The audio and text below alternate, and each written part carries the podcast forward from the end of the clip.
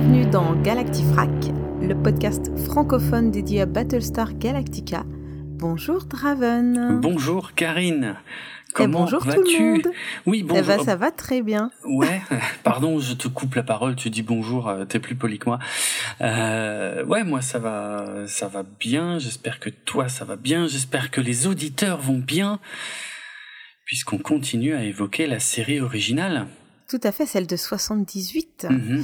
Alors aujourd'hui, dans cet épisode Analytica numéro 6, on va parler rapidement du 6-7, euh, mais vraiment très rapidement, Ouais. puisqu'on ne va pas traiter ces épisodes en détail. Non. Et on va s'attarder sur l'épisode 8, la première partie, puisque c'est un, c'est une histoire, on va dire, dans Galactifrac, qui se traitera en deux parties. Absolument.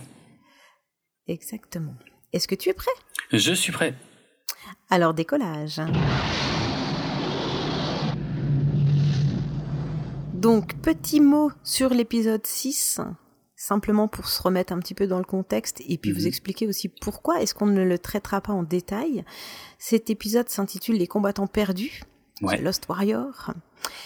Et là, on a un, je vais dire un épisode qui se rapproche du style western Complètement. où toute l'équipe euh, va se retrouver dans un nouveau monde, j'ai envie de dire, dans, sur une nouvelle. euh, Est-ce que c'est une nouvelle planète?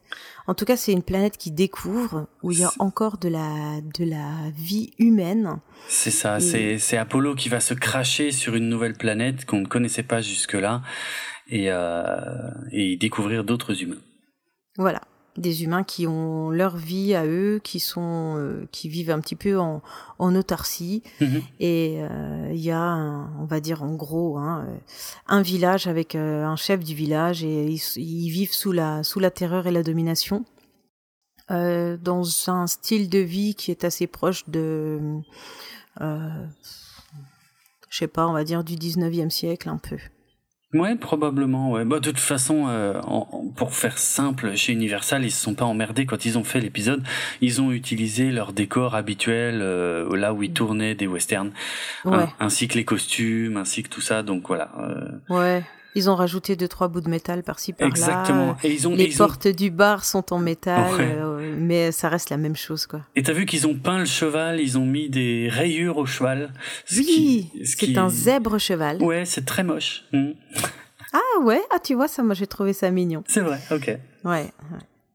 Donc euh, dans cet épisode, on a une belle démonstration du, du fonctionnement d'un silon. En fait, cet épisode n'apporte rien à l'histoire Exact. euh, du Battlestar, c'est pour ça qu'on ne le traite pas. Ouais. Euh, c'est juste une petite interlude comme ça. Mhm. Euh, dans ce village, il y a un chef du village, un genre euh, le maire, si tu veux. On- moi, j'ai eu un peu l'impression que ça faisait euh, les maires qu'on retrouve dans chaque histoire de Lucky Luke. Ah Tu sais ouais, exact, Hein, ça exact. Ouais, ouais, je vois le genre. C'est vrai, bien vu. Donc, il décide de tout, et c'est là qu'on s'aperçoit qu'il y a un Silon qui a échoué par là, qui a dû avoir un petit dysfonctionnement dans son dans son métabolisme ou dans son électronique, qui fait qu'il est sous les ordres et euh, complètement dédié à répondre aux- ordres du chef du village. Mm. Et tout le monde a la trouille du chef parce que il a comme euh, arme suprême un silon, quoi. C'est ça. Alors moi, ce que j'ai trouvé intéressant, c'est que justement, on voit vraiment bien en détail comment fonctionne un silon, à quoi il ressemble et euh, quelle est sa force surtout, et, hum, et qu'est-ce qu'un humain peut faire contre lui, quoi. Mhm. Alors euh, bon, je, je sais pas s'il y a un autre intérêt dans cet épisode, quoi. On a une belle, euh, on a une, un beau moment avec Apollo où vraiment Apollo est le personnage principal en, sauveteur un peu euh, de, de tout ce petit monde euh, asservi. Ouais, et, mais en sauveteur avec des valeurs, c'est-à-dire oui, mais il faut pas utiliser d'armes, sinon on se met en danger. euh, voilà, ça reste Mm. très très très Apollo, hein, pour le coup. euh, on est complètement Ouais. dans le perso. Voilà. Donc, si vous avez envie de voir cette petite histoire qui ne fait pas avancer le schmilblick, eh ben, vous pouvez euh, la regarder. Mais euh, il y a un début, une fin. Voilà, c'est, c'est un épisode comme ça. Mhm. Il, y a, il, y a, il y a deux, trois petites choses amusantes, si on veut, du côté euh, du Galactica. Ce qui se passe sur le Galactica pendant qu'Apollo est, on va dire, porté disparu. Oui, parce qu'en fait, il s'est craché sur cette planète. Ouais. Hein, on est d'accord. Mhm. C'est le hasard, il tombe là-dessus par hasard. Totalement. Disons que ça, ça nous montre euh, juste que le, reste de l'équipage euh, va prendre soin du petit Boxy euh, en lui mentant même. Ils osent pas lui dire que, enfin, il vaut mieux pas. Je trouve ça très très positif. Hein. Ils disent pas au petit Boxy, écoute, ton père est porté disparu. Ils lui disent non non, mais il est en mission spéciale. Alors du coup, il l'emmène euh, faire des trucs. Enfin, c'est surtout Starbuck qui va s'occuper de lui et c'est inhabituel ou inattendu, je sais pas comment dire, mais c'est plutôt euh, positif. Ah oui, oui, il prend son rôle de, de tonton un petit peu comme ça. Ouais, ouais, ouais. Ouais, ou... Non, pas grand frère, non tonton un peu. Ouais, plut- Ouais, plutôt non, tonton. Mm. Voilà, donc euh, là par contre, c'est vrai que dans cet épisode, je dois le reconnaître, j'ai trouvé des points positifs à Starbuck. Ah, comment Ah, Il y en hein, a. tu vois Oui. Et d'ailleurs, je tiens à dire Hmm. que je commence à apprécier la série d'une autre façon, Ok. puisque clairement, j'ai pas été tendre dans les épisodes 1, 2, 3, où je trouvais que la série euh, avait vraiment euh, me demandé un effort pour s'installer. Mm. Et maintenant, tu vois, ça y est, j'ai une familiarité avec un peu tous les personnages. Je sais où ils vont, même si on va découvrir au fur et à mesure leur, euh, leurs aventures. Euh, et tu commences à avoir envie d'avoir la suite et la suite et la suite. Et voilà, c'est ça que j'aime bien dans les séries. C'est ça y est, elle m'a happé. Ah, cool. Excellent. Ouais, ouais, je suis contente. Bonne nouvelle. je suis contente. Parce que c'était pas gagné. Oui, bah alors c'était pas gagné parce que je me suis mis dans la peau de la personne qui regarde ça pour la première fois. C'est vrai, tu sais, vrai. tu sais que cette série, j'avais envie de la voir et que et, et sinon je, je n'aurais jamais participé à ce podcast avec toi. Mhm. Podcast, c'est dur, à dire. Pourquoi on a inventé un mot aussi compliqué à dire? Bon bref, c'est pas le sujet. Euh, ce que j'ai trouvé intéressant, c'est que on avait dans cet épisode la, une nouvelle euh, une nouvelle idée qui arrivait, c'est que il y a encore des humains vivant ailleurs. Mm. Il y a eu un épisode avant et même encore euh, peut-être le 3 et le 4, ouais, où tu te disais ils sont les derniers survivants dans toute la galaxie. Ouais. Et là tu dis ah non, donc ça veut dire qu'il y a encore une chance. Donc ça veut dire qu'ils vont encore avoir la possibilité de, déc- de découvrir euh, d'autres planètes de enfin voilà, il y a du potentiel quelque part et c'est ça qu'ils cherchent et t'es content qu'ils trouvent. Bon, alors ils sont pas tombés sur la bonne planète, ok, mais il y a une possibilité. Donc ça y est, tu vois, je, je commence à être un peu euh, happée par l'intrigue. Euh, et qu'est-ce que je voulais dire d'autre? Ben, moi je pense que je vais te laisser la parole parce que je crois que je crois qu'on a fait le tour du 6. D'accord, oui, globalement, le 6, c'est un épisode Voilà. western. Ça reprend euh, un type de scénario assez typique de, de certains westerns où il y a un inconnu qui arrive dans une petite ville qui est sous la coupe euh, d'un méchant euh, qui tient tout le monde euh, par la peur. Et puis euh, l'inconnu va arriver, faire un peu le ménage là-dedans. Il va y avoir euh, l'inévitable scène euh, du duel euh, euh, dans la rue Mm. principale. euh, et, euh, et puis voilà, à la fin de l'épisode, effectivement, le, le héros inconnu repart et il a un petit peu sauvé euh, tout le monde. euh, voilà. C'est ça. Mm. Et on voit d'ailleurs que à ce moment-là, Apollo a vraiment son rôle de papa. Ah oui, hein, Ah oui. à fond. Ouais, il y a des belles scènes où il se préoccupe de son fils. Ça y est, maintenant c'est son fils. Ah c'est- oui, non, oui, c'est cool. Ouais. Ouais, ouais, c'est cool. Mais dis donc, je te pose une question. Mm.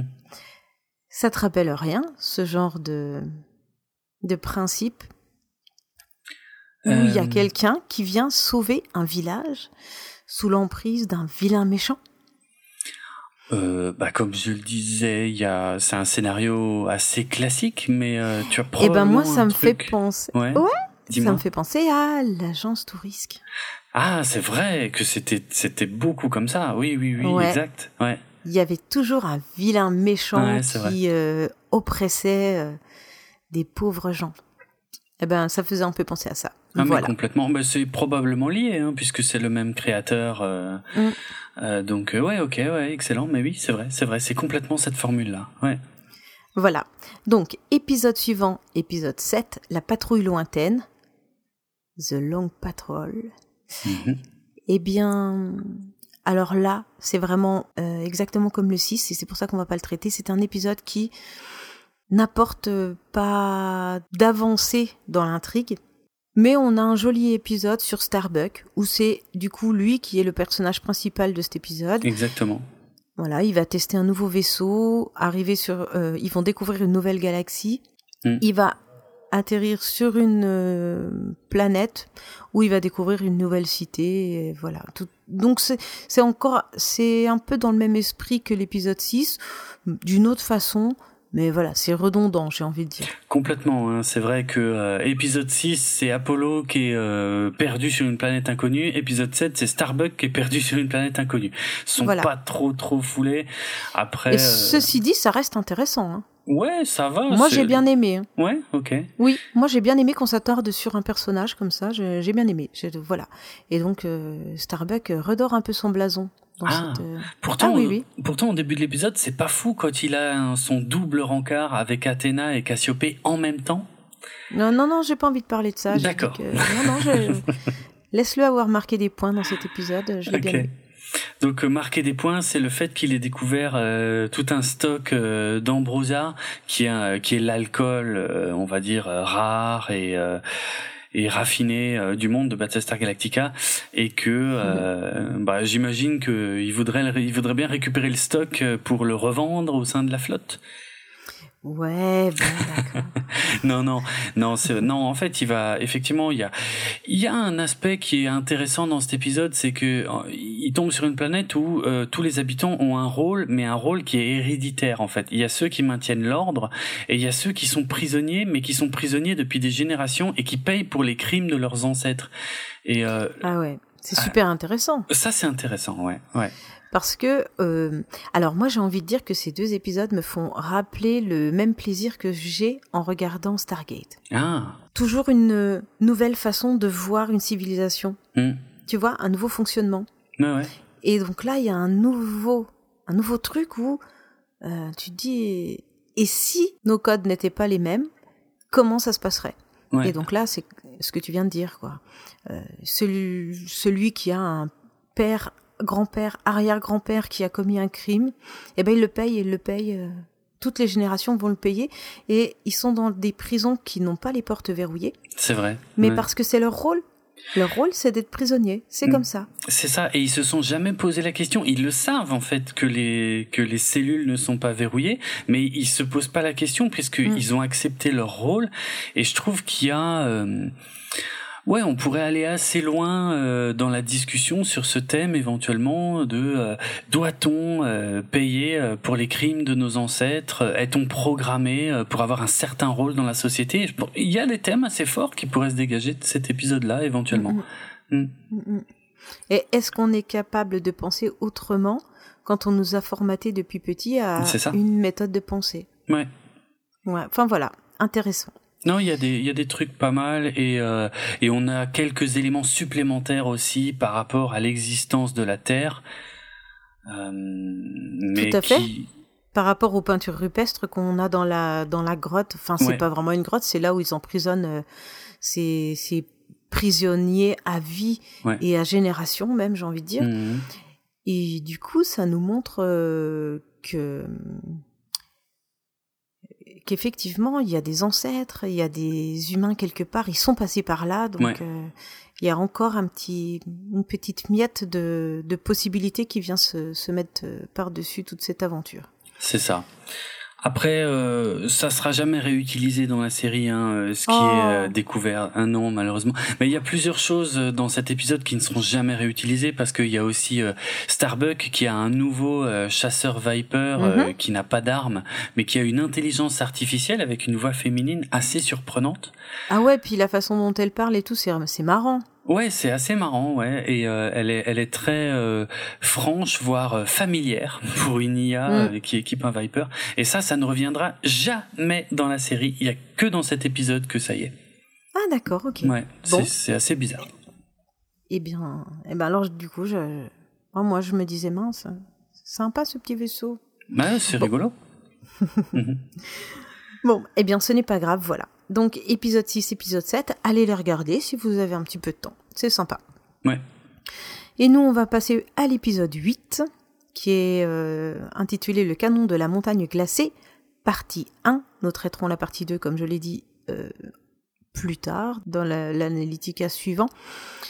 Alors, euh, le titre en anglais de cet épisode C'est Gun on Ice Planet Zero, part 1, puisque comme tu l'as dit, c'est un épisode en deux parties. Je savais que tu le ferais mieux que moi. Donc, euh, toujours la même chose, hein, première diffusion à la TV US. Le... Alors non, c'est pas le 22 octobre 78, ça m'étonnerait, mais c'est ah, c'est vrai? Ah oui Oh putain, t'as bien bossé C'est super, donc moi j'ai juste à lire et, et j'ai même pas à réfléchir.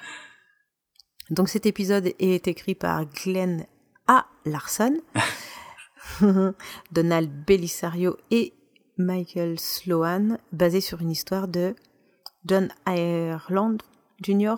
et réalisé par Alan G. Levis. Tout à fait. Bon, on l'a peut-être déjà dit plein de fois et j'ai l'impression de découvrir là, c'est euh, j'ai honte. Bref. Non, c'était pas les mêmes. Hein. C'était pas exactement les ah. mêmes équipes. Ah non non, les, les ah, réalisateurs ah, changent.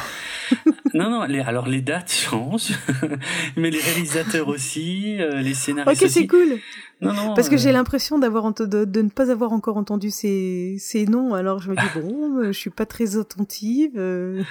Non, t'inquiète. On n'avait jamais parlé ni de Michael Sloan, ni de John Ireland Jr., ni du réalisateur Alan G. Levy. Tout cela, c'est la première fois qu'on entend leur nom dans Galactifrac. Je ne suis pas folle. Super. je pense que c'est important de rassurer tout le monde. Oui. Alors, l'épisode 8 commence sur une image que j'aime beaucoup qui est la rampe de lancement. J'en avais déjà parlé dans euh, l'épisode que vous avez déjà entendu. Euh, la rampe de lancement, je la trouve toujours aussi belle. Elle me plaît avec ses petits néons rouges et tout ça et cette idée de vitesse. Mhm. Euh, voilà. Et puis le wagon de transport des pilotes, alors ça, je, je kiffe. Je les trouve, ouais, ouais, je sais pas, je, je, je, les trouve marrants là, ces petits bonhommes bien tout droit dans leur euh, dans leur, euh, je sais même pas ce que c'est. On a l'impression que c'est un wagon ou un wagonnet, mais il y a que le plateau. Ils sont tout bien euh, rangés dedans et euh, ils peuvent pas aller marcher jusqu'à leur vaisseau quoi. Ils prennent, ils prennent ce, ils prennent ce chemin. Ouais, je sais pas. C'est rigolo. J'aime bien. J'aime bien. Et d'ailleurs, on retrouve cette image plusieurs fois oui. Peut-être pas dans cet épisode, mais dans plusieurs épisodes. Et alors, des fois, elle va vite, des fois, elle va pas vite. C'est vrai, exact. Ah ouais, t'as remarqué ça. Eh, ouais, ouais, c'est vrai. Ouais, ça dépend si hmm. c'est grave ou pas grave. c'est pas faux. Je pense tout simplement. mais bon, je kiffe ça. Mais de toute façon, que ce soit la rampe ou le wagonnet, ce sont des images qu'on voit dans presque tous les épisodes euh, depuis le début, depuis le téléfilm d'origine, parce que ce sont des images qui sont déjà présentes dans le téléfilm d'origine en, vérité, et qui réutilisent euh, comme un petit peu tous les plans euh, euh des chasseurs Viper, hein, que ce soit les plans du décollage, mais aussi les plans euh, quand ils euh, sont dans l'espace. C'est quand même un petit peu toujours les mêmes dans tous les épisodes. C'est une technique pour faire des économies, tout simplement, de réutiliser comme ça toujours les mêmes plans. Bah, ça se comprend. Hein. Ouais, non, non, c'est logique. Là-dessus, hein. Rien de choquant, quoi. Mm. Voilà, le petit wagonnet. Le petit wagonnet qui me fait marrer parce que, en plus, ça me fait penser à. Alors là, les gens qui n'ont pas notre âge ne sauront pas, mais est-ce que mm. tu te souviens de Hugo Délire? Ah oui, mais oui. Est-ce que ça passait sur la 3 Je crois bien que c'était sur la 3, ouais. Pour ceux qui ne savent pas ce que c'est, Hugo Délire, c'était un petit troll vert qui montait dans un, dans un wagonnet de charbon. Et toi, chez toi, tu pouvais téléphoner euh, à l'émission. Et mm. si tu étais euh, tiré au sort dans le, dans le lot de gens qui appelaient, eh bien, c'était toi qui faisais aller à gauche, à droite, ou sauter, je crois. Ouais, ouais, trop sûr. Euh, le petit wagon. Et si t'arrivais à passer, bah, t'avais un cadeau, je sais plus exactement, et moi je trouvais ça trop cool. C'est comme si t'avais un espèce de jeu vidéo, mais tu jouais à travers la télé, et les gens qui jouaient, c'était trop nul. C'était mauvais, c'est clair. C'était mauvais. le wagonnet, il se pétait tout le temps la gueule. Mais oui, c'est, ouais. Mais en vrai, ça devait être super dur. Bah ouais, il y a des Il devait y avoir du lag avec ton téléphone et tout. À fond, Mais t'appuyais, genre, t'appuyais sur 3 pour qu'il aille à gauche, t'appuyais sur 5 c'est ça sur le clavier? Ouais, enfin bref, on s'en tape. Euh, T'appuyais sur, euh, sur 3 et 5 et il allait à gauche ou à droite et où il sautait. Et... Mhm. Alors regardez ça. Ouais, mais, euh, mais si tu n'as pas 40 ans, tu peux pas t'en souvenir. Non, probablement pas, effectivement. Et c'était présenté par Karen Cheryl, non? Alors là, je sais pas. Possible. Ah ouais, je crois. Je me souviens plus, c'est possible. Ok, on cherchera cette info essentielle pour la suite. C'était le moment nostalgie. En même temps, je trouve que ça se place bien dans un dans un dans une série de 78. Tout à fait. Voilà. Donc, euh, je te laisse continuer sur euh, la suite de la première scène. On lance tous ces petits tous ces petits missionnaires. Ouais, alors euh, ça s'ouvre sur Adama, qui est qui est gêné, qui trouve que la dernière victoire qu'ils ont remportée contre les Silons était trop facile. Il trouve ça louche et euh, il il a l'impression désagréable qu'on essaye d'envoyer la flotte euh, vers un point bien précis qui a l'air sûr, vers un passage qui a l'air sûr, mais ça lui plaît pas. Il a, il a mhm. ce sentiment désagréable et ça, on sera d'être manipulé. Ouais, ouais, probablement. Mais le rôle du méchant n'est-il pas d'être tout le temps un manipulateur? C'est vrai, hein, quelque part, hein, ça se tient. donc, ce qu'il fait, c'est qu'il envoie une mission de reconnaissance, euh, donc euh, tout, un petit escadron de chasseurs Viper, qui est mené par Starbuck et Boomer, et euh, je crois trois, trois pilotes débutants dont j'ai noté les noms quelque part. Mm-hmm. oui, Bo, Shields et Cree, voilà. Mm-hmm. Et je sais pas, un commentaire par rapport à ça? Eh bien, on les voit on les voit patrouiller, vadrouiller dans le dans l'espace. Euh, on remarque d'ailleurs qu'ils sont jeunes pilotes parce qu'ils ont, ils donnent l'impression d'avoir surtout été entraînés sur simulateur avec un, ouais. voilà, avec euh, des, comment ça s'appelle les gens qui entraînent les, euh, des instructeurs. Oui, voilà, c'est ça. Des instructeurs qui avaient donné des leçons de base de, profil type, et puis là, il y mhm. a euh, Boomer qui explique que non, non, non, non, non, attends, euh, dans la vraie galaxie, c'est pas comme ça qu'on fait. Donc c'est là qu'on voit un petit peu qui a quelle place et puis voilà. Et en même temps, ça pose les codes de ce qui va arriver. C'est-à-dire qu'il y en a sûrement un qui va faire une connerie, quoi. bah ouais, c'est un peu le but. Il faut créer de la tension, il faut créer du danger dès le début de l'épisode. Hein. Euh, euh, de toute façon, globalement, c'est ça. Hein. C'est c'est sur cette formule que repose toute la série. C'est au début de l'épisode, on crée une situation problématique et on Élément va passer. perturbateur. Ouais, c'est ça. Et on va passer le reste de l'épisode à essayer de résoudre le problème. Euh, voilà, en espérant que tout le monde s'en sorte sain et sauf.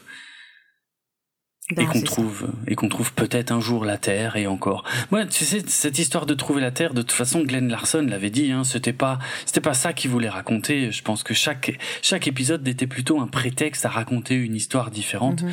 euh, la quête de la Terre, c'était le fil rouge du truc, mais globalement, je pense que le but était jamais vraiment d'y arriver.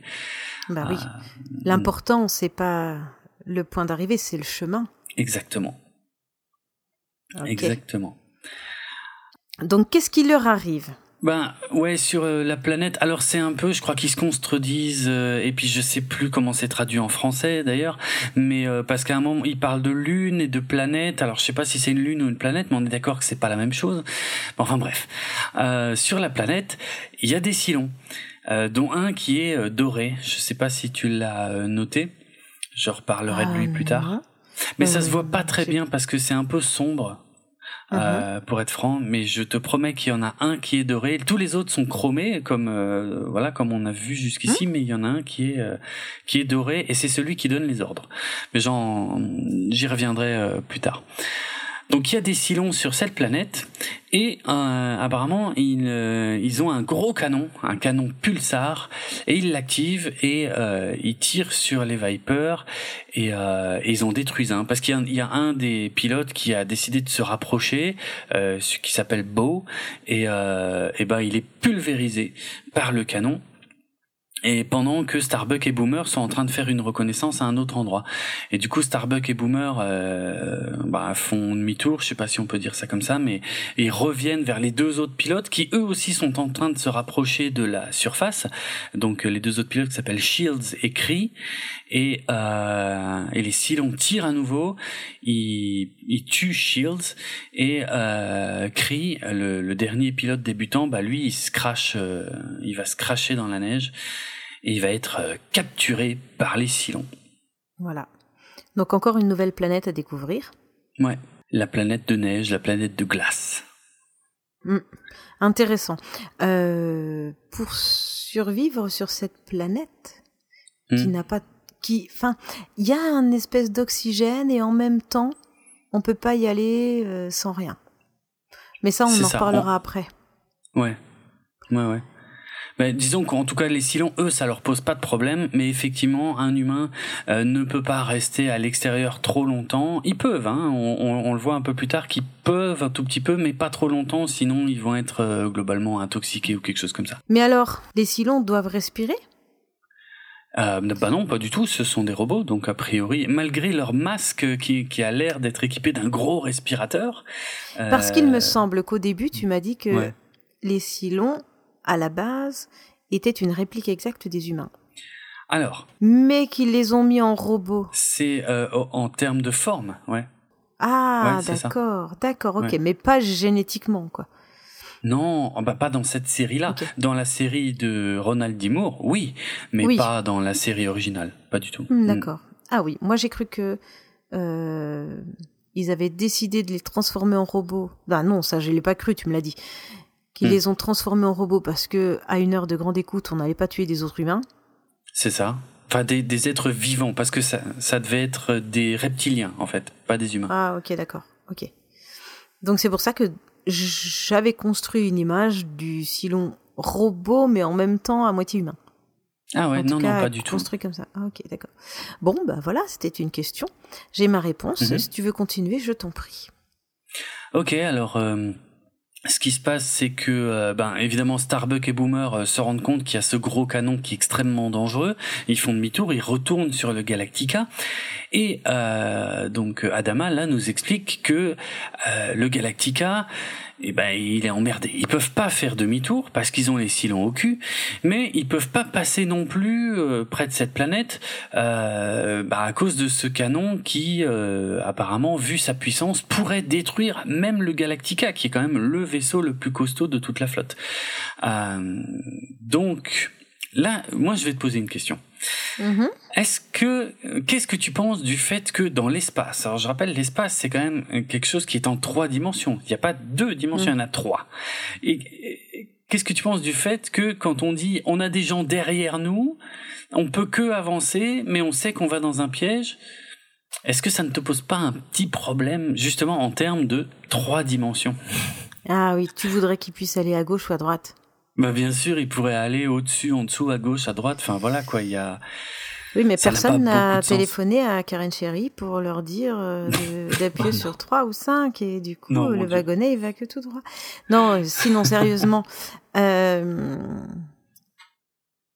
je pense qu'à un moment donné, il faut se laisser happer par l'histoire et arrêter de Ah oui. vouloir euh, tout euh, remettre en cause. Hein Surtout non, on est venant de toi, ça c'est normalement c'est mon rôle. Ah pardon, je, je mélange. Pardon. Non, je... bon. euh, Est-ce que c'est pas quelque chose à laquelle on pense parce qu'on a vu deux ou trois fois l'épisode? Est-ce que quand on le regarde pour la première fois, on se pose toutes ces questions? Non, je pense pas. Probablement pas. Bah non. Ah non. Ouais, probablement pas. Donc, euh, donc voilà. Et puis en même temps, euh, il serait quand même peut-être suivi s'il prenait la tangente. Et Ouais, puis il y a quand même les autres couillons ouais. qui sont qui se sont crachés. Ils vont pas les laisser si. Ah bah il y en a un. Attends, il y, en a- y en que- a un. Et c'est même pas un personnage principal de la série. Moi je dis, on contourne Voilà. et on se casse. Bien que Adama, à un moment donné, le considère comme euh, euh, c'est acceptable qu'il meure. C'est vrai aussi. Ouais, ouais c'est vrai. Donc, donc, donc, je t'accorde euh, le fait qu'effectivement, ils auraient pu aller à gauche ou à droite, ouais. ou en légère diagonale. Mhm. Non, mais on est d'accord. De toute façon, la série. Mais après, il y euh, aurait plus d'histoire. Voilà, il y aurait plus d'histoire. J'aurais pu faire la même remarque dans le tout premier Bah, épisode, dans le téléfilm d'origine. Tu sais, quand il traverse le champ de mine quelque part. Mais oui. Mais bon, allez, Euh, voilà. Il y a, il y a voilà. plein de choses qu'il faut accepter. Ouais. Et, euh, et après, c'est une construction qui est, euh, qui est pour une série d'époque euh, complètement logique et qui Oui, est toujours la même chose. Il y a Hmm. une problématique qui est qui est mise au départ et puis on passe l'épisode à la régler quoi. Ouais, ouais. Et tu sais, euh, il y a, comment dire, contrairement à la série moderne de Battlestar Galactica, qui est euh, un peu plus respectueuse de tout ce qui concerne les règles scientifiques, euh, physiques aussi, de déplacement dans l'espace. Mhm. Euh, ouais, la vieille série s'emmerdait pas avec tout ça, hein, clairement. Euh, par exemple, dans l'épisode 6 dont on parlait tout à l'heure, quand c'est Apollo qui est perdu sur une planète, à un moment, il y a Ouais, le western, ouais. Il y a Starbuck et Boomer qui, euh, qui, qui, le cherchent, tu vois, euh, dans l'espace et qui disent à un moment, ouais, on n'a plus assez de carburant. Euh. Enfin, ils coupent ils coupent leur moteur, mais ils disent ouais on va trop ralentir et à un moment on n'aura plus assez de carburant, je sais pas quoi. Enfin bref, tout ça n'a pas de sens dans l'espace. Ça marche pas comme ça dans l'espace quoi. Je veux dire si tu une fois que tu as ton impulsion, tu peux complètement couper ton moteur et tu continues sur la même impulsion et tu ralentis jamais dans l'espace. Mais euh, voilà, bref, il y a il y a plein de petites bêtises comme ça dans la série originale, euh, mais qui sont pas euh, franchement qui sont pas graves du tout. Euh, comme tu dis, il faut les accepter. Elles sont là. Euh, là, euh, là, je m'arrête dessus parce qu'on fait le podcast. Hein, mais mm. mais sinon, il est clair que le but, c'est que c'est de trouver un prétexte à chaque fois pour chaque épisode, hein, comme tu l'as bien dit. Oui, oui. Sinon, on, refait un on refait un descriptif et, et une, une, condamnation de tout ce qu'on voit dans, dans Gravity. Ouais, Gravity, c'est pas le pire. Tiens, c'est bizarre que tu prennes celui-là comme exemple, bah, parce que c'est un des plus respectueux. Bah oui. Mais, euh, mais, mais je vois ce que tu veux dire. Effectivement, dans la SF en général, euh, il y aurait moyen de, de, critiquer presque tout, tout le temps. Quand on s'y mm. connaît. Parce que oui, ça aide. il faut dire aussi qu'à cette époque, on s'adresse à un public qui n'est peut-être pas encore très euh, propice à voir tous les défauts de la SF. C'est vrai, c'est possible, oui, oui. La SF, euh, de toute façon, est considérée euh, probablement encore comme un genre euh, mineur, comme elle l'a été souvent depuis les années 30, 40, 50, même si elle a connu un âge d'or dans les années 50 au cinéma. c'est... Enfin, la, la science-fiction des années 50 était quand même affiliée quasiment au, cinéma d'épouvante, au cinéma d'horreur. Mm. Donc c'est euh, c'était vraiment juste un truc de grande consommation qu'on allait voir pour se faire un peu peur avec un gros saut de popcorn.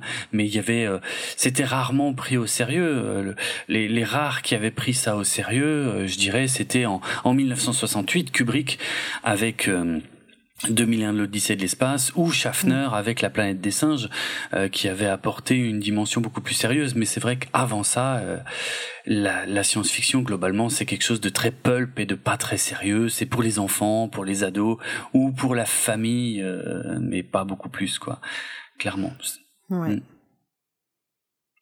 Petit clin d'œil à celui qui parle tout le temps de singe. Il avait tweeté quelque chose de très intéressant sur euh, euh, une remarque sur Battlestar. Ah, je, ne saurais pas la redire. Si, c'était ouais, c'est notre copain le docteur Zayus du podcast Cornelius Enzira qui, a, qui avait fait ce tweet très amusant où il disait que dans Battlestar Galactica, on enferme euh, des singes ah, dans des déguisements de chiens, alors que dans la planète des singes, on, on, met des humains dans des déguisements de singes et que il y aurait peut-être une réflexion euh, à avoir euh, là-dessus. C'est ça. Faudra faire un guest avec lui. Ouais, pourquoi pas, ouais. Hmm. Bon, alors continuons sur euh, sur la suite de cette aventure. Oui. Donc, il décide d'aller tout droit. Ouais. Mais mais pas juste comme ça pour se jeter dans la gueule du loup. Bah non peut-être pas déconner non plus. Euh, Adama, on l'a déjà dit, c'est pas non plus le dernier des cons. Donc, euh, il est quand même au courant qu'il y a ce canon et qu'il faudrait s'en occuper rapidement. Donc, il va falloir envoyer une petite équipe spécialisée en survie et en démolition pour aller exploser ce canon. Et en euh, escalade. c'est écrit, attends, ils le disent dans la VF. Oui, c'est vrai. Non, non, mais c'est vrai, c'est vrai. Eh, c'est quand même une montagne, c'est quand même une planète de montagnes euh, rocheuses, enneigées, euh, glacées, hostiles. Ah, il faut des super gars, quoi. Ouais, non, c'est c'est vrai qu'il faut, euh, il va falloir vraiment composer une équipe. Bah, c'est ce qu'ils vont faire. En fait, ils vont laisser ce ce boulot-là à un ordinateur qui va aller sélectionner parmi tous les euh, coloniaux qui sont euh, présents dans la flotte ceux qui ont les capacités nécessaires. Donc, comme tu l'as dit, escalade, survie en milieu extrême, démolition, voilà, tout tout ce genre mm. de choses. Et c'est d'ailleurs là qu'on va voir que Starbuck va aller traficoter l'ordinateur et on ne sait pas pourquoi. Au début de l'épisode, on ne sait absolument pas pourquoi. Voilà. Non. Non, non, non c'est vrai, c'est vrai. Hmm. Et puis l'équipe est sélectionnée. Et là, Starbuck est surpris. Oui, parce que euh, qui est-ce qui est sélectionné? Hmm. Que des comment est-ce comment est-ce qu'on les appellerait? Des gens qui ont été condamnés, euh, qui Ouais. ont été euh, enfermés? Pourquoi est-ce qu'on prend des prisonniers pour aller sur ce sur cette euh, sur cette planète pour aller sauver Putain, elle n'empêche quand tu réfléchis bien. Oui. Ils sont dans un mode survie. Oui. Ils décident de quand même aller sauver quelqu'un sur la planète. On a dit qu'on allait l'accepter. Ok. Non, non, non, Ils- attention, attention, non, non, non, ils vont pas Ah non, ils du vont pas sauver la- Non, non, non, non, la mission Mais c'est pas pourquoi ça. ils y hein. vont? Ah, ils vont euh, péter le canon. Non, voilà, ils y vont pour détruire le canon et Starbuck, à ce stade du, de l'épisode, on ne le sait pas encore, mais Starbuck, lui, a en tête d'aller sauver le gars. Mais ça, c'est Ouais. que lui. Non, la mission, c'est que détruire le canon. Ils remettent la construction de l'équipe à un ordinateur. Mhm. Ça se tient Ah, ça se tient Tu trouves Bah, que ça pour, se tient, toi bah, pour gagner du Et- temps, ouais. Ah, ok, bon, ah bah alors d'accord. Donc je, la- je l'admets, très bien. Non, je sais pas, c'est quel aspect qui te choque? Je suis pas sûr de... eh ben, alors déjà que ce soit choisi comme ça, bon, alors Ouais. admettons, admettons. Mais en plus, quand la liste sort et que ça étonne un petit peu tout le monde quand même, Mhm, mhm. bah il y a pas de remise en question de l'ordinateur, quoi. Non, non. Fiabilité à 100%, quoi. mais Moi, je trouve que c'est un peu... euh, C'est un peu léger, quoi. C'est vrai, mais je- alors je me suis pas posé la question parce que moi je me dis, de toute façon, le seul expert en démolition qui reste dans toute la flotte, c'était un prisonnier. Le seul mec qui est capable de maîtriser la survie euh, dans un milieu où euh, on ne respire pas de l'oxygène, c'est un prisonnier. Donc de toute façon, ordinateur ou pas ordinateur, il s'est pas planté l'ordinateur. Ah, il a, il a sélectionné les aurait choisis comme ça, mais j'ai pas Bah dit oui. qu'il s'était planté. Bon, euh, il- enfin, je, je dis pas qu'il s'est planté puisqu'on Ouais. voit que Starbuck, je peux le dire là, on en est déjà là, je sais pas. Bon, on peut dire ce qu'on veut. c'est lui qui, Ah, c'est que- Bah oui. tra- lui qui trafique le résultat. Ouais.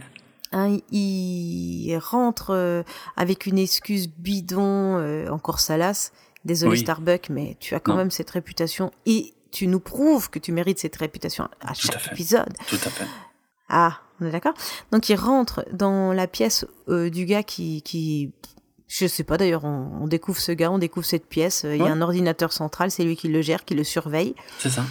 Et donc il s'introduit dans cette pièce, il invente un truc à la con euh, pour que le gars il dégage, et puis euh, il trafique les résultats. Mm. Et du coup, en racontant tout ça, je ne sais plus où est-ce que je voulais en venir. Ben, euh, on se, on, ce qu'on ne sait pas à ce stade de Ah, l'épisode, est. c'est est-ce que le traficotage a un lien avec le fait que ce soit des prisonniers qui aient été choisis? Ouais, voilà, c'était Ouais. un assez obscur. Mais ce que Mm. j'avais envie de rajouter, c'est, il me semble quand même que cet ordinateur n'a jamais pris aucune décision avant. D'où Ah il non, sort jamais. ce truc On est à l'épisode 8. il n'y a jamais eu une intelligence artificielle dans le Galactica qui prenait des décisions pour eux. Donc c'est Oui, ça tout qui m'a étonné. Je fais ah ben tiens d'un coup euh, co- comme on sait pas justifier qui c'est qu'on va prendre, on va dire que c'est l'informatique. Et ouais, non, mais je suis assez d'accord. Et, et c'est là encore une grosse différence entre la série originale, par exemple, et la série euh, moderne, où euh, la série moderne, globalement, ils savaient où ils allaient. Tu vois, il y avait, euh, il y avait une trame générale et il y avait une construction cohérente de l'univers. Ce qui veut pas dire que de temps en temps il y a des petites choses un peu bizarres ou surprenantes. Mais euh, alors qu'à l'époque, comme on l'a expliqué d'ailleurs déjà dans cet épisode aussi, finalement, tout ça était un peu pris beaucoup plus à la légère. Ouais. Et il y a, il y a de nouveaux scénaristes qui arrivent aussi sur chaque épisode. Avec des Ah, nouvelles idées. avec des nouvelles- euh, c'est ça, exactement. Bien sûr. Ouais non Ouais. mais voilà Mm. donc je, je posais la question. Ok. Donc c'est nouveau maintenant euh, dans le Galactica, nous aurons une intelligence artificielle. Ouais. Et là, j'ai un doute parce que j'arrive pas à me souvenir si ça c'est un truc qui reviendra ou pas. Je m'attendais à ce que tu me dises et on ne la reverra jamais. mais il y a de grandes chances, à mon avis, qu'on la revoit jamais parce que j'en ai pas de souvenir précis. Mais euh, mais j'ai un léger doute. On verra. Bon voilà. Donc l'équipe est formée. Euh, on a une jolie scène où on rencontre ces repris de justice. Je sais pas comment on va les appeler, quoi. Voilà. Euh, Mm. Alors, Bah. ce sont des clichés ambulants de, de mauvaises de mauvaises personnes. Ah oui, complètement. Ouais. Mais Bon, ça va, ça, ça passe bien. Ouais. C'est vraiment, c'est vraiment très clair. On sait que à eux, euh, on on confierait pas nos enfants, quoi. Ah non, non, c'est des meurtriers, des voleurs. Euh, mais il maîtrise ou la démolition, ou la survie en milieu hostile, ou l'escalade. euh, et puis, par contre, ce qui est un peu bizarre, qui sort un peu de nulle part, c'est que, alors, ce qui est à la fois positif et bizarre, le côté positif, c'est qu'il y a quand même une femme euh, dans cette équipe, euh, mais que euh, pourquoi ils ont été cherchés parmi les prisonniers ou les prisonnières dans ce cas-là pour avoir une femme médecin, alors qu'on sait très bien qu'il y en a d'autres? Et par exemple, il y aurait pu y avoir Cassiopée, puisqu'on sait que maintenant, elle a ce rôle dans la série. Bon, voilà. elle est infirmière. Ouais, oh là, t'es méchante. non, mais c'est pas vrai. C'est vrai. Si, si, c'est totalement vrai. Non, non, non, c'est bah totalement c'est pas la même chose. Hein. C'est pas la même chose. Donc, elle mais va alors pas là... te faire une opération à cœur ouvert, elle. Hein. Non. non, c'est vrai. Non, c'est vrai.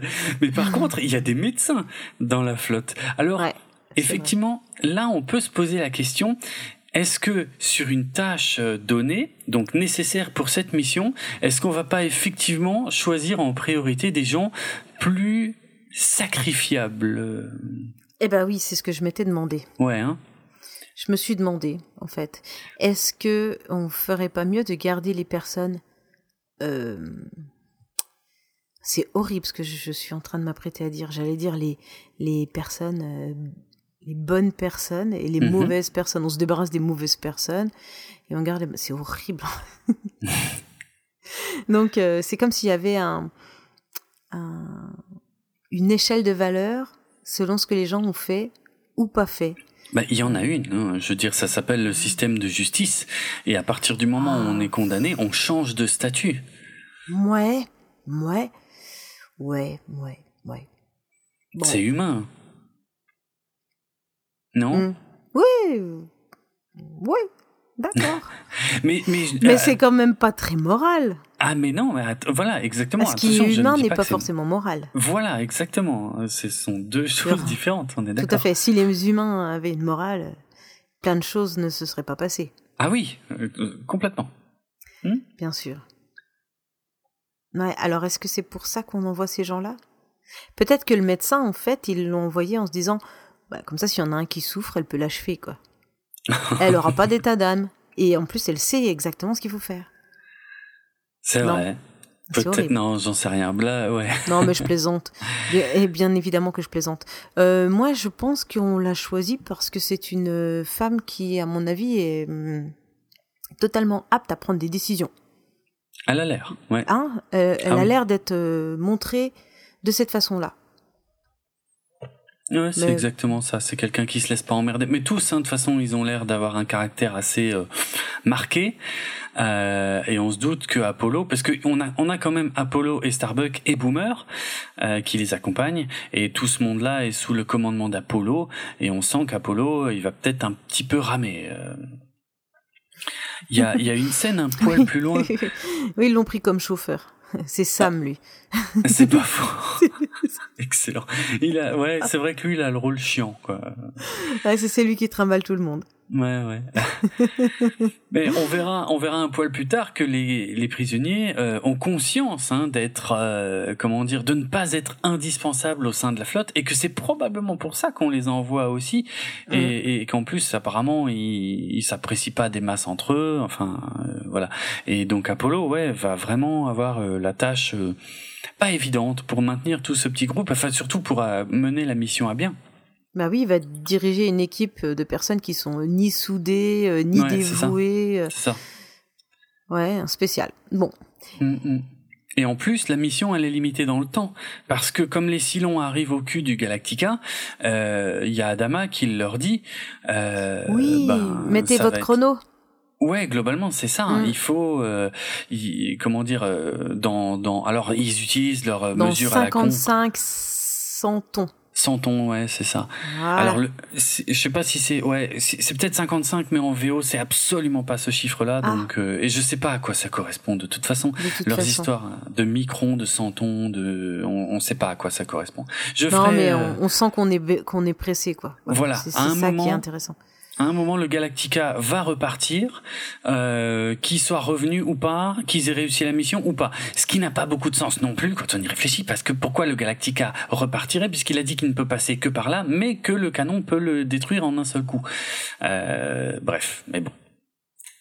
Ça fait partie des, ouais, des trucs On va en admettre hein, des ah choses. Oh oui, oui, il faut. Bah, c'est obligé. C'est comme ça. Bon, mais sinon, mm. voilà. Donc, nous avons une planète pleine de glace. Nous avons une équipe de bras cassés, mais experts, euh, et un vaisseau qui tient le chrono. Qu'est-ce qui va se passer? Eh ben oui, c'est un petit peu, c'est un petit peu. Voilà, là on a posé tout l'enjeu de l'épisode. Mm. On va maintenant apprendre deux trois petits éléments supplémentaires. Euh, par exemple, le fait que euh, y a une petite scène entre Starbuck et Boomer où on nous fait clairement comprendre que Starbuck a trafiqué l'ordinateur pour pouvoir lui-même participer à la mission, alors que c'est apparemment quelqu'un qui ne supporte pas le froid, ce qui surprend beaucoup Boomer. Et, on voit que Starbuck s'énerve qu'on enlève les affaires de, de Cree. Donc Cree, c'est le pilote qui est prisonnier sur la planète, et euh, parce que voilà, il, il se fâche et il dit mais attendez non, non, on n'enlève pas ses affaires, il est, il est peut-être pas mort, euh, il est simplement disparu, on touche pas à ses affaires. Et là, on comprend pas encore totalement pourquoi, euh, mais c'est un élément important du scénario. Ouais, ouais. Mais pourquoi Starbuck tient à ce que à ce qu'on touche pas à ses affaires, quoi? Je pense qu'il a une, une implication dans tout ça. Oui, alors on va l'apprendre un peu plus tard dans mhm. l'épisode et, et, en plus on va l'apprendre, euh, je dirais, euh, pas dans la VF, parce, que. Voilà pourquoi je pose la question, parce que on en a parlé avant de commencer l'épisode. Mm. Eh bien, figurez-vous, vous qui nous écoutez, que si vous l'avez écouté en VO, vous n'avez pas la même histoire que si vous l'avez euh, écouté, pardon, regardé en VF. Les dialogues sont différents, les images sont les mêmes, mais les dialogues euh, donnent des indications et eh ben qu'en VF, on n'a pas. C'est vrai. Donc j'ai découvert ce qui me manquait en parlant un petit peu avec toi avant de faire le conducteur de, cet de cet épisode. Et du coup, j'ai compris là où, j'avais quelques questionnements. Eh bien, ce n'est pas parce que il me manque des facultés. non, pas du tout. Bien sûr que non. Ah, je suis rassurée. Mais non, mais non, mais c'est. Je suis horrifié quand je vois les dialogues en, VF, euh, à quel point ils les modifient, euh, alors que vraiment ça n'a aucun intérêt de les modifier. Il y a bah, un peu plus tard, euh, oui. Ça pourrait juste être des mots changés ou tu vois, tu changes le prénom de quelqu'un. Ah non, non, mais c'est carrément des phrases entières. Ouais, il change le sens. on n'a pas tout. Voilà. Donc c'est pour ça que je me permets de poser cette question un peu bébête, mais euh, mm. qui aura son sens plus tard. Donc je te laisse continuer. Je referme ma parenthèse. Ok, bon, ça on y reviendra alors euh, un poil plus tard, mais on, voilà, on en saura plus euh, sur les motivations de Starbuck. Un autre élément important qui se met en place, c'est que Apollo euh, annonce à Boxy qui part en mission sur une planète pleine de neige et de glace. Et là, Boxy, bah, il est tout excité. Ah, mais oui, mais j'ai jamais vu de neige. Moi, j'aimerais bien voir de la neige. Ah, mais oui, mais tu comprends, c'est pas possible. C'est une mission officielle, c'est très dangereuse. Je reviens bientôt. voilà, faut que tu restes ici pour t'occuper de la flotte. Euh, oui, parce qu'il a déjà un gros rôle de, de soldat. Mm-hmm. Bah ouais, mais c'est mignon ça. J'aime bien quand il donne de l'importance à Boxy. Euh, pour, euh, il lui ment, hein, c'est sûr, mais il lui dit ouais, faut que tu restes pour t'occuper de la flotte, machin. Ouais, mm, c'est mignon. Mm, mm, ah ben François Dolto, elle, elle serait en train de regarder ça, elle s'arracherait les cheveux quoi. Mentir à un enfant. Ah mais mentir à un enfant, c'est pas possible quoi. Ah bon? c'est toute sa philosophie, c'est toute sa psychologie de l'enfance qu'elle a mis en place mm. euh, dans les années du, de la libération de la femme qui fait que mentir à un enfant n'a pas de sens. Ah. C'est lui construire des problèmes pour plus tard. Ah ouais, ok. Je suis pas euh, très familier hein, des, des, théories de Dolto, mais ça a l'air. non, oh, mais. C'est pas ça, il Moi non plus, j'aime pas les enfants. Oui. je comprends pas. Il y en a même qui décident d'en avoir plusieurs. C'est incompréhensible. voilà. C'est bon. Ça, c'est bien. Je ça, c'est bon, c'est c'est fait. Ok. Bien évidemment, on ne le pense pas. Non. Alors donc, euh, moi je pense qu'il ne faut pas mentir à un enfant, mais à cette époque c'était tout à fait normal. Mhm. Les enfants n'avaient pas les facultés de tout comprendre et de toute façon les adultes n'avaient pas les facultés de tout expliquer. Comprenez Et oui, est-ce qu'ils comprenaient déjà eux-mêmes tout? Je ne suis pas sûre. Prend dans la gueule avec toi, c'est assez impressionnant. Tout le monde en prend pour son grade. Les enfants été trop cons, mais les adultes aussi. C'était quelle belle époque, franchement. non, je moi, aussi, Hein, moi aussi, hein, je suis des fois trop conne pour comprendre tout l'épisode. Écoute, ça fait partie du jeu. Si on se marre pas là, on va se marrer. On est d'accord. On va se marrer con, quoi. Hum, hum. Ouais, c'est vrai. Alors Bugsy, dont on n'avait pas parlé jusque-là, euh, n'a jamais vu la neige. Mais alors il est au courant de tout. Hein, curieusement, on lui ment tout le temps. Mais alors, je sais pas, il doit se trimballer dans la salle de contrôle, il est au courant de tout le bordel, quoi. C'est fantastique, ce gamin. ce gamin, c'est le moins con de tous, presque. Hein. Mais c'est vrai, hein. Et, ce qui est très différent et de on lui ment. Alors que c'est un potentiel de fou.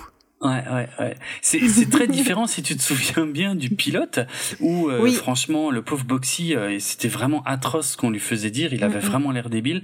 Alors que dans la suite, je trouve que depuis, il a des souvent des remarques plutôt malines et qu'il il se débrouille très bien quoi. Et il change de costume. Euh, ah oui, c'est vrai.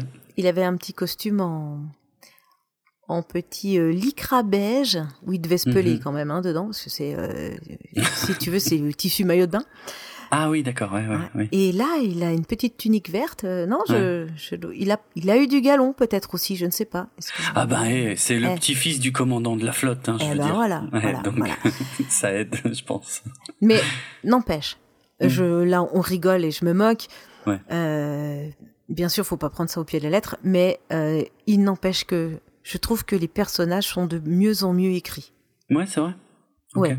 Ah oui, oui. On voit clairement une évolution.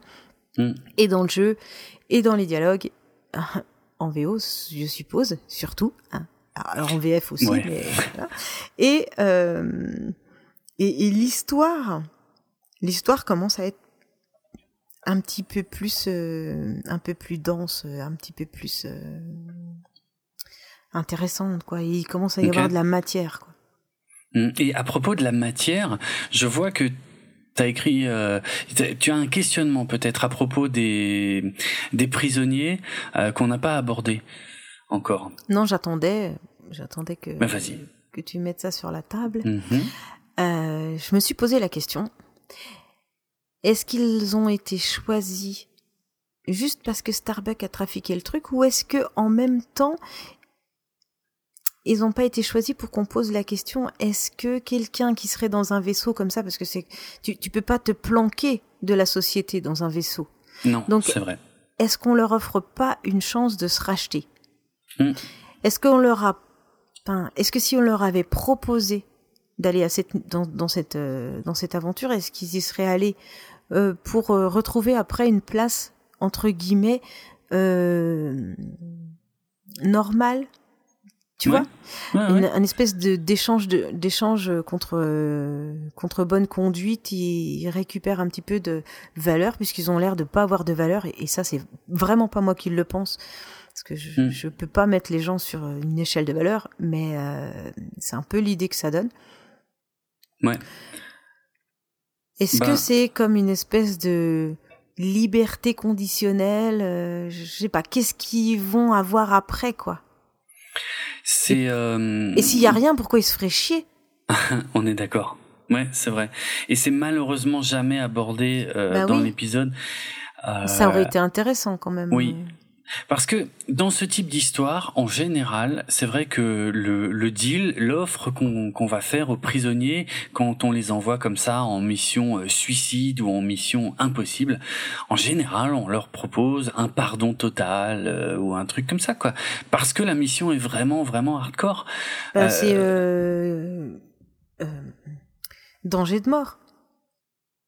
Eh bien oui, ah bah oui, clairement, euh, ouais, on ne sait pas du tout s'ils vont revenir. Donc effectivement, s'ils reviennent et si la mission est accomplie, il paraîtrait évident qu'on leur propose euh, de probablement retrouver un statut social euh, euh, normal au sein de la flotte ou quelque chose comme ça. Et malheureusement, c'est vrai que ça n'est jamais, jamais, jamais évoqué dans les épisodes. Alors. Mm. le seul euh, élément de réponse que je puisse te donner, euh, qui, qui est un, un tout petit spoiler sur le prochain épisode, euh, mais euh, c'est des aspects que j'aborderai plus dans le prochain épisode.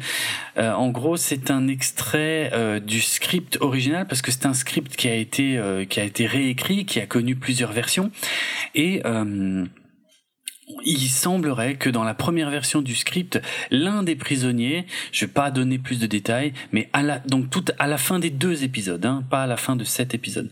Mhm. Euh, une fois que la mission est terminée et tout, euh, il semblerait qu'il y ait un des prisonniers à qui euh, on restitue son grade au sein de l'armée coloniale. Ah oui, dedans il y en avait un qui était soldat, c'est vrai. Ouais, c'est vrai. Donc voilà, ça c'était présent dans le script, c'est pas présent dans les épisodes, mais donc voilà, ça, ça semble confirmer effectivement cette théorie comme quoi on leur a promis de leur restituer un statut euh, euh, normal, j'ai envie de dire, je sais pas comment dire ça, mais voilà, qui ne soient plus considérés comme des criminels. En général, c'est ça, ouais, c'est on, leur propose un pardon total, quoi. Euh, si, mais vraiment s'ils accomplissent une mission qui euh, qui va sauver tout le monde, hein, c'est ça le deal. Mm. Donc voilà. Mais c'est le seul élément de réponse que j'ai euh, sur ce sujet parce qu'effectivement c'est quelque chose qui manque cruellement, même si on s'en doute. Ça manque cruellement dans ces épisodes. Ils ont, ils ont dû couper ça euh, pour des raisons que j'ignore. Mm. Bon. Voilà. Ok. Bon, moi, ça répond à ma question, quoi. Alors ensuite, euh, eh ben ils partent en mission donc hein, euh, toute toute l'équipe euh, donc les prisonniers plus quelques euh, euh, je sais plus je crois je crois qu'il y, y, a des prisonniers plus Starbuck Apollo Boomer plus un ou deux euh, donc coloniaux donc pilotes ou militaires coloniaux dont je sais même pas si on nous donne le nom partent dans une navette et il y a un Viper qui les escorte donc jusque sur la planète et qui va faire diversion pour couvrir l'atterrissage de l'équipe. Ce Viper qui est piloté par euh, quelqu'un qui s'appelle Kilian, euh, eh ben est détruit. Donc euh, ça fait c'est déjà le troisième pilote qui est tué depuis le début de cet épisode pour couvrir l'atterrissage de toute la fine équipe. Et mais atterrissage qui va pas non plus se dérouler en douceur. Sans et c'est Ouais, joli. Donc la navette se crache. La navette se crache, mais euh, on nous dit que c'est grâce au fait que Starbuck était aux commandes que euh, ils ont quand même à peu près survécu, même s'ils sont pas en super état. Euh, globalement, heureusement que c'était Starbuck qui pilotait. Mhm. Alors des hommes sont blessés.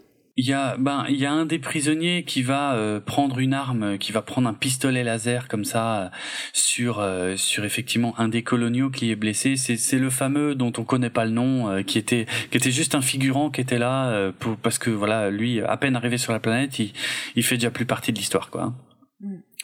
Et tout ça c'est juste un prétexte pour pour qu'un des prisonniers puisse avoir une arme et, euh, et il la cache et donc euh, on verra s'il l'utilise plus tard euh, et tous les personnages donc vont prendre un, un, véhicule pour se déplacer sur la neige donc un, un snowram oui alors comment ce truc est arrivé là? Ah bah il est dans la navette oh putain c'est une grosse navette quand même ah oui, bah, la navette, ouais, en soi, elle est assez grosse. Il y a une soute et tout. Parce que le Snoram, franchement, il est petit. Hein, et, si tu regardes bien, il est vraiment tout petit. Ils ouais, sont on dirait quoi, un petit char. Ah ouais, mais vraiment petits, hein, parce qu'ils sont 5, 6, 7, je sais plus, mais ils doivent être vraiment, vraiment très, très serrés dedans. C'est vraiment pas gros ce truc. Hein. Oui, oui, on est d'accord. Hmm. Et alors là, je te le donne en mille. Qu'est-ce qu'il y avait dans le Snoram? Buxy. Ce petit salopard. Buxy. Planqué. ouais. Planqué. Il a réussi à, à se faire une petite cachette et à partir avec son père. Mais parce que lui, il se rend pas compte en fait du danger. Euh, je sais pas. Euh, enfin. ça c'est logique, c'est normal, ça. Ouais. Ça y a pas de problème. Bon bah il s'est planqué quoi. Il s'est planqué dans le vaisseau, il s'est planqué, planqué dans la soute. Mm-hmm. Et et là, hop, il sort sa petite tête et. Euh, ouais, il est là. Il veut voir la neige. Voilà, il veut voir. il est là pour ça. Avec, Avec. Ouais, bah qui n'avait jamais vu. Et, et je sais pas si t'as remarqué. Muffit n'avait jamais vu la neige. Et c'est exactement, il fait porter le chapeau à Muffit en fait. Quand, oh un peu plus tôt dans l'épisode, quand il parle avec son père, il dit que c'est lui qui a jamais vu la neige, mais une fois qu'il se fait choper par son père, il dit oui mais Muffit il avait jamais vu la neige. Donc euh, j'aime bien la façon dont il se décharge, euh, c'est c'est rigolo. Un enfant. Ah ouais, ouais, effectivement. Euh, bon, mais bon, tu vois, il l'engueule pas, rien du tout, de toute façon. Mais euh, ça passe parce que parce qu'ils ont pas le temps, quoi. Et je comprends parfaitement. Bon, allez, on n'a pas le temps pour ça. On va direct à l'essentiel et, euh, Et voilà. Mhm. Et c'est un des premiers épisodes qui nous remet aussi un petit peu Boxy au, au cœur de l'histoire, parce que c'était pas vraiment le cas. euh, C'était un personnage très secondaire dans les épisodes précédents, au final. Dans les deux épisodes, tu sais, euh, dont on a parlé avant, Mm, euh, mm, mm. il sert pas à grand chose, quoi. On voit pas énormément d'enfants hein, dans le dans les survivants du Galactica. Non, c'est vrai qu'on en voit très peu, exact. Euh, c'est un peu Boxy qui représente, euh, ouais, qui le représente. porte-parole de tous les enfants du vaisseau. Ouais, ouais, ouais. Non, c'est vrai qu'on en voit très peu, mais après, euh, euh, je suppose qu'on peut expliquer ça par des raisons euh, extrêmement euh, que je serais tenté de qualifier économiques et administratives, parce que gérer Ah oui. des enfants sur un tournage, c'est toujours compliqué. Donc, euh, on va pas non plus s'emmerder. S'il y en a un dans les personnages principaux, on va peut-être pas s'emmerder. En mettre trop Ouais. dans les voilà dans les figurants, hein, c'est clair. Non, mais ça m'a pas choqué. Hein. C'est juste parce que là, j'y pense d'un coup. Non, mais c'est vrai, c'est une bonne remarque. J'y avais pas pensé. Euh, Il y en a, il y en a à peu près toujours un par épisode. Par contre, euh, quand euh, quand Apollo est sur la planète Western, il y a un gamin qui est quand même pas mal présent. Euh, sur Oui, dans l'épisode oui, suivant. Ouais, il est quand même assez important hein, d'ailleurs euh, Mm. dans l'épisode là.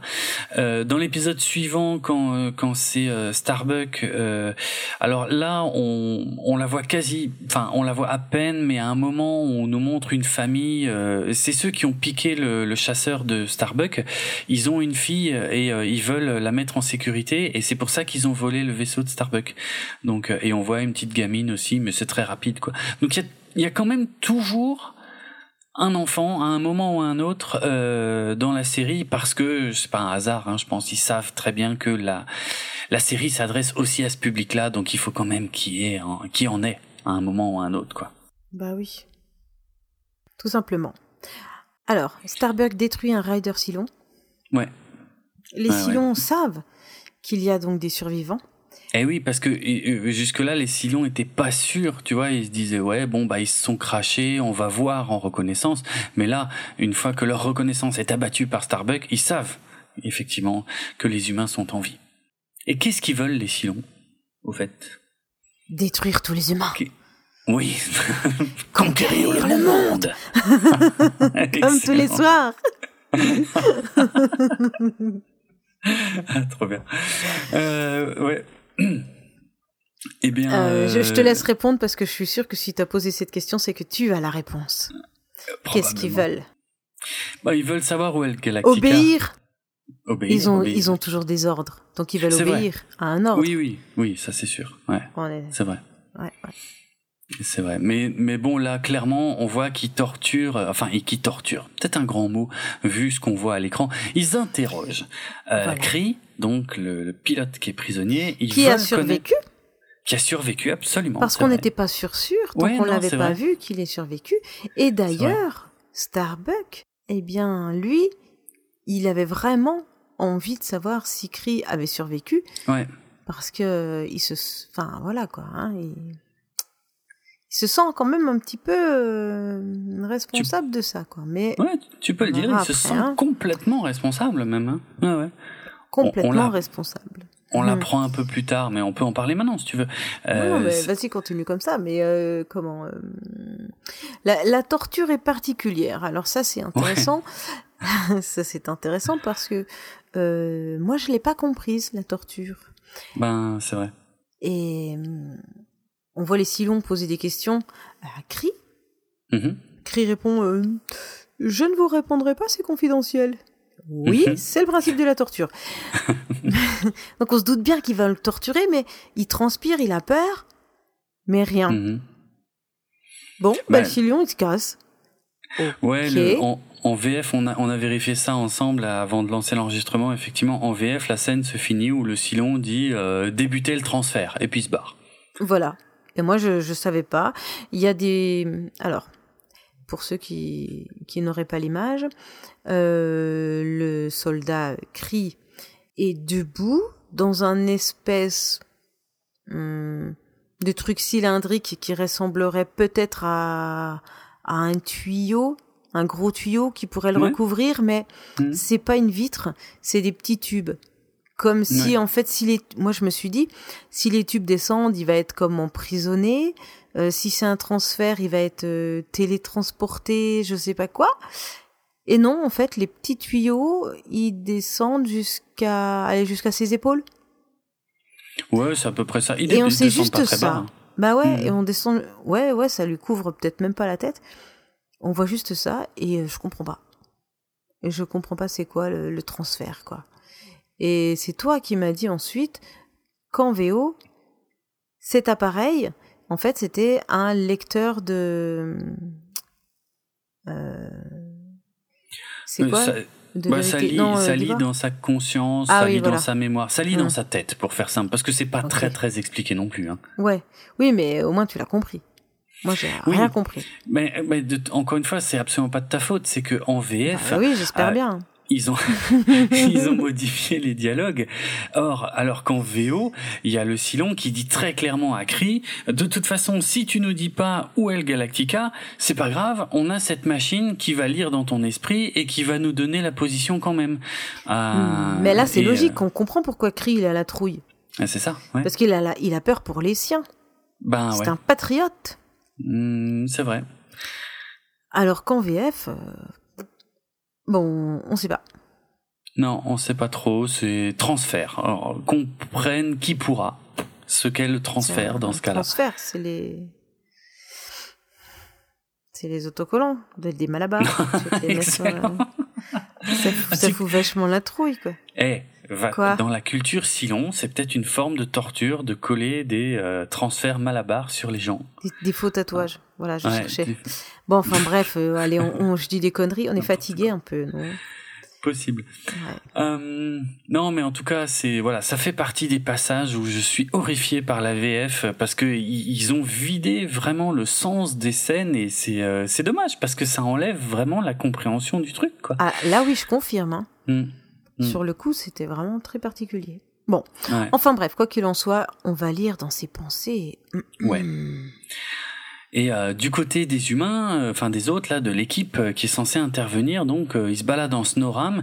Et puis il y a Wolf et Hals, donc qui sont deux prisonniers, qui sont donc placés sur le, toit de ce petit véhicule. Ouais, ouais. Et mais ils se prennent la tête, ils s'engueulent, ils se battent comme des cons. Et puis il y en a un qui tire euh, bah celui qui a qui a un pistolet. Hein, euh, celui qui a récupéré le pistolet, oui, il tire par erreur. Ils se battent. Il veut mm. le, il veut lui tirer dessus, puis par erreur euh, le le coup euh, ricoche sur une partie du du, du comment t'as dit? Du snoram. Ouais. Et là, panne quoi. Et là, ouais, et là c'est la panne. Alors le mec va s'en tirer, tant mieux pour lui. Mm. effectivement, tout ça, c'est surtout pour que le Snoram se retrouve en rade. Et euh, ce qui va vite poser problème parce que même s'ils ont des petits masques euh, donc euh, pour pouvoir respirer dans cette atmosphère c'est la tempête dehors. Ouais alors il y a une grosse tempête effectivement. Est-ce qu'on a parlé des petits masques? Je crois pas hein. Non pas du tout. Hmm. bon on en parlera après. Vas-y terminons ah, sur la tempête Ouais, alors bah, de toute façon les, les deux sont liés. on nous explique que c'est une tempête de diéthène. Alors, euh, pareil, on a vérifié avant, hein, ça n'existe pas. Non. mais ça n'existe pas, mais nous avons eu des détails. C'est un gaz qui, au bout d'un moment, se transforme en eau. C'est ça, c'est ce que c'est ce qu'explique euh, Apollo, je crois. Effectivement, ça devient euh, dangereux pour l'homme au moment où l'air se liquéfie et voilà. bah, c'est logique. En même temps, si tu le respires et que tu commences à avoir de l'eau dans les poumons, Hmm. Effectivement, c'est dangereux. Alors ils ont, moi je le trouve super beau le petit masque. Ils ont un petit masque à oxygène, pas totalement fermé, qui ressemble un petit peu à des, oh, je sais pas, déjà c'est blanc. Euh, il y a une partie qui arrive sur les côtés et qui fait comme deux tout petits tubes qui vont pas dans le nez mais qui s'arrêtent juste en dessous du nez pour respirer mhm. euh, de l'oxygène euh, un petit peu plus un petit peu plus pur parce qu'on respire pas de l'oxygène totalement totalement pur mais mm. ouais je trouve que c'est je trouve que vraiment il a été recherché le, design du petit masque il me plaît bien ouais c'est ouais ouais je trouve ça joli ok oui c'est vrai qu'il est un peu euh, inhabituel Mm. Il est sympa. Ah ouais, il est sympa. Il est sympa. Ce, je, je sais plus, j'avais quelque part le nom de celui qui avait créé ces petits masques, mais euh, là pour être franc, je l'ai pas noté. Je verrai si je le retrouve pour le prochain épisode. Mais euh, non, mais c'est vrai, ça donne un côté un peu. Euh, bah, on sent que c'est dangereux, ça nous vend bien le danger de la situation, je trouve, et et le design est pas mal. Mm. Ouais, ça fait vraiment SF, ça fait vraiment futuriste. Ils ne sont pas, ils se sont pas contentés de mettre un masque à gaz qu'ils ont pas en blanc, quoi. Non, voilà, c'est exactement, ouais, c'est vrai. Non, il y a une jolie recherche. Là, j'ai vraiment bien aimé le, euh, le petit masque qu'on revoit à plusieurs reprises, hein, d'ailleurs. Mm Ouais, ouais, ouais. Et donc c'est là qu'on arrive à ce fameux dialogue euh, donc euh, dans le Snoram. Alors ouais, oh oui, on l'a pas dit, mais il y a Muffit qui se barre par contre du Snoram. Ils, ils, ils, se cassent. Voilà, ils vont tous crever, ils se cassent. Ouais, bon après ça reste un robot. Oui, tout à fait. Donc. Euh, ah ben lui, il craint rien. Hein, oui, il n'a pas de problème. Hum. Euh, mais disons que sur la sur la scène, euh, enfin, je trouve sur le moment ça fait un peu un peu un enfoiré quoi. Ils vont tous crever. Bon bah ciao, hein, je me casse. Alors mm. qu'en fait, ils auraient pu l'écrire différemment. Ils auraient pu l'envoyer chercher de l'aide. encore que a, priori, il n'y a aucune aide euh, à leur connaissance. Ouais, non, ça n'aurait pas de sens qu'ils l'envoient. En fait, ils, ils sont pas censés savoir qu'il y a euh, la moindre chance euh, d'avoir de l'aide sur la planète. Non, ouais, finalement, ça se tient, qui se barre tout seul. Mm, mm, mm. Euh, et donc ouais, il y a ce fameux dialogue qu'on a déjà évoqué une ou deux fois, mais qui voilà, qui est maintenant et qui est complètement différent en VO et en VF. Il y a un petit échange entre Starbuck et Boomer où euh, Starbuck, en gros, dans la VF, en gros, Starbuck se demande si euh, ils ont une chance qu'on vienne les aider, et puis Boomer lui dit, mais oui, mais il y a euh, il y a plein de vaisseaux dans la flotte, mais bon, je sais pas, je sais pas s'ils viendront. Enfin, un dialogue qui est pas très utile. Et alors qu'en VO, c'est complètement différent en fait. C'est Starbuck qui se demande ce qu'on est en train de faire à Cree et, là Boomer lui dit mais attends euh, on s'en fout de Cree euh, là nous on est responsable de toute une flotte euh, et Starbuck lui dit oui non mais moi moi je me sens responsable en fait pour Cree parce que il mm. était sous ma responsabilité quand il a été capturé et c'est pour ça que je m'interroge à, à propos de lui et donc c'est là qu'on comprend qu'il a trafiqué l'ordinateur pour pouvoir participer à la mission. Euh, parce qu'il se sent donc responsable de la, capture de, de Cree. Ils veulent sauver. Ils veulent sauver, ouais, ouais. Et, euh, et ça, je, serais presque tenté de dire que c'est un peu nouveau pour Starbuck. Mm. Euh, d'avoir une motivation qui ne soit pas centrée sur lui-même. C'est ça. Alors déjà, dans l'épisode d'avant, on le voyait avoir un petit côté paternel. Et mhm. maintenant, il commence à avoir un petit peu de d'empathie et de sens du, des responsabilités. Non, non, franchement, hein, c'est, ce personnage commence à marquer des points, je confirme. Ok. Ouais, ouais. D'accord. Alors, sans qu'on sache trop pourquoi sur le moment, les coloniaux se réveillent. Donc toute l'équipe là, ils se réveillent, ils sont au chaud, ils sont au sec avec Muffit. Et là, il y a un barbu qui leur parle, qui leur dit ouais, je vous ai sauvé, machin. Est-ce que vous voulez à boire? Parce qu'ils étaient quand même grave en galère, euh, avoir ah bah froid dans leur truc. Ils étaient, mm, mm. Euh, bah, ils allaient pas survivre à ça, quoi. C'était pas possible. C'est ça. Ouais. Et là, ils se réveillent au chaud, on leur apporte à boire. Alors un beau barbu des années 80. Hein. Ah ouais, 78 pour euh, être précis, mais ah oui, on y est. Oui, oui. Euh, la barbe dense, euh, les ah cheveux longs clairs, la salopette. Ah, c'est vrai, les belles salopettes, ouais. Eh oui. Donc mm. là, on a vraiment une belle image du et du, du hippie, mais, mais qui a quand même un rôle. Alors, il a quand même un, une espèce de petite combinaison euh, de groupe. Hein, on va dire mhm. que le groupe a, une, a un code vestimentaire. On saura après qu'il y a un groupe qui n'est pas perdu comme ça tout seul, ce, ce grand bûcheron. Mais euh, c'est rigolo. Ouais, c'est c'est c'est assez marrant. Effectivement, c'est assez inattendu de tomber sur ce mec-là. Et puis en plus, euh, assez rapidement, euh, il y a ce petit jeu un petit peu comique où euh, il, il, sort par un côté de la pièce et puis il revient par un autre côté de la pièce et puis il a un comportement un peu bizarre avec Starbuck. De la grotte? ouais, de la grotte d'ailleurs. Ouais, t'as raison. C'est plutôt une grotte. Oui. Mm, mm, mm. Ben, en Et fait, puis- c'est comme s'il y avait un dédoublement de personnalité, j'ai envie de te Ouais. dire. Le, Ouais, celui qui sort a l'air sympa, celui qui euh, Oui, il revient après, il a l'air tordu. Il y en a un, oui, c'est vrai. il revient une troisième fois. Mais dis- déjà, qu'est-ce qu'il fout? Il arrête pas de sortir, de rentrer. De... Oui. Et c'est, l- est-ce que c'est là qu'on apprend? Ah oui. Enfin, je dois peut-être pas le dire. Si, si, si, si, bien sûr. Et là, il percute. Ah mais c'est pas les mêmes personnes. Mais ce sont les mêmes personnes physiquement, mais ce sont pas les mêmes personnes. Mhm. Nous avons affaire à des clones. Alors en VF, ils disent à des clones. Ah oui, c'est vrai qu'ils disent ça assez bizarrement. Je, sais Je pas ne sais pas. Comme s'ils Des avaient clones. jamais entendu ce mot. Est-ce qu'on savait Et- déjà ce que c'était des clones à, à Bah, cette époque? Ouais, le principe du clonage, il est ancien, même en Ouais, théorie. diras, euh, ouais, c'est vrai. Bah ouais. Hmm. C'est super bizarre. Non, mais de toute façon, la VF, il y a vraiment des libertés euh, incroyables qui sont prises. Inconditionnel. Ouais. Mais- Euh, Parce qu'ils se font corriger, parce qu'il y a donc il y a, il y a des barbus et des et, et des blondes. Je sais pas comment dire. Oui, des barbus. elles des arrivent pas tout de suite. Des... Oui, oui, oui, mais c'est c'est ça. Il y a des hommes Oui, et des femmes. Ça, tu peux Ouais. dire ça. Il y a des clones hommes et des clones femmes. C'est bien. c'est c'est mieux dit comme ça, ouais.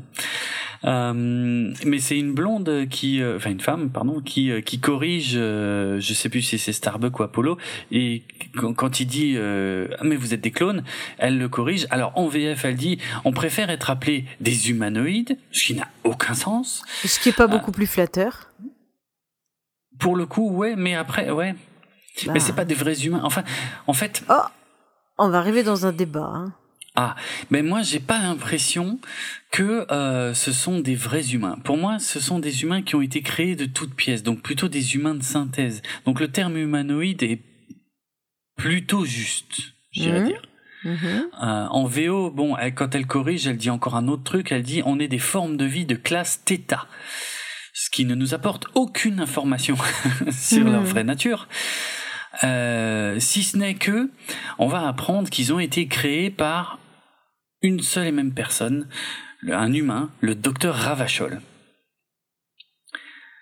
Mhm. Donc, à partir de là, moi, j'ai pas beaucoup plus d'infos que toi. Est-ce que on considère qu'à la base, ce sont des humains normaux qui ont juste été clonés par le docteur Ravachol Ou est-ce que ce- tous ces clones sont des créations de toutes pièces du docteur Ravachol? C'est pour ça que moi, je sais pas si je peux les considérer comme humains. Pour moi, c'est pas des humains. D'accord. Bon, alors admettons qu'on les considère pas comme des humains au départ, Mm. mais on va voir que ce titre évolue au fur et à mesure, et c'est justement tout l'intérêt d'avoir mis des clones dans cet épisode et surtout dans le suivant. C'est vrai. On va dire que, que- d'accord, tu les considères pas comme des humains. Et À après, ce stade, à ce stade, voilà. Mm. Et après, on en reparle. Ouais, ok. Ok. Euh, de leur côté, les Silons euh, pensent que euh, l'équipe est forcément morte parce qu'ils n'ont probablement pas survécu à la tempête. Enfin, ils envoient quand même une petite escouade aller vérifier le vaisseau, l'épave, tout ça, pour les retrouver. Et donc oui, on a ces explications en parallèle, comme quoi les clones et le canon pulsar ont été créés par le docteur Ravachol, un humain, mais un humain qui travaille pour les Silons, euh, ce qui a l'air de beaucoup choquer Apollo et Starbuck, je crois surtout Starbuck, et, euh, et, et globalement, on, on leur, enfin les clones leur expliquent que bah, ce docteur Ravachol, il, euh, il, enfin, il travaille pour les Silons, mais uniquement parce que ça lui donne la possibilité d'expérimenter, de, de d'inventer des choses apparemment pour les Silons. Ouais, c'est Donc- ça. Peu importe en fait, peu importe euh, par qui va être utilisé ce qu'il développe, lui ce qui l'intéresse c'est de développer. Ouais, et je pense que ça c'est aussi un thème qu'on développera dans le prochain épisode. Je te Sur, euh, confirme. Ouais, sur la responsabilité du, du scientifique. Mais voilà, à ce stade, on n'en sait pas plus. En tout cas, c'est assez choquant de se dire qu'il y a un autre humain que Baltar qui travaille pour les Silons. A Mm. priori, pas du tout pour les mêmes raisons, par contre. Euh, Ah non non, euh, là c'est clairement des c'est c'est clairement une démarche totalement perso Ouais, pour son plaisir euh, intellectuel personnel. voilà. Sa science à lui quoi. Ouais, c'est vrai, c'est ce qu'on Mm. comprend. Mm, mm, c'est ce que les, les clones expliquent assez clairement. Et les Il Silons, lui, c'est pas que. Alors, il y en a pas un qui obéit à l'autre. On dirait plutôt qu'il se tolère Ah oui, et qu'il y a un espèce d'échange. Il y en a un qui sert à l'autre. Euh, c'est vrai. Les silons servent aux scientifiques à pouvoir vivre là et euh, le scientifique sert au silon parce que ça va ça va sûrement amener euh, des évolutions sur certaines choses ou alors euh, des des je sais pas moi des colonies d'esclaves j'en sais rien je sais pas exactement ou alors simplement des humains euh, qui vont pouvoir se soumettre ben Mhm. euh, ça sera des humains euh, dans les gènes mais en même temps ils seront presque intellectuellement robotisés quoi. On fait, on- en théorie, on est censé pouvoir en faire ce qu'on veut. Ouais. Hmm, On verra plus tard. Ouais, En on tout verra. on a très peu d'infos, on sait En pas tout trop cas, ce voilà. que foutent tous ces gens-là. Ouais, On ouais. voit bien que, on voit bien qu'il y a quelque chose qui se passe, mais euh, on voit pas le docteur comme quelqu'un, comme un traître.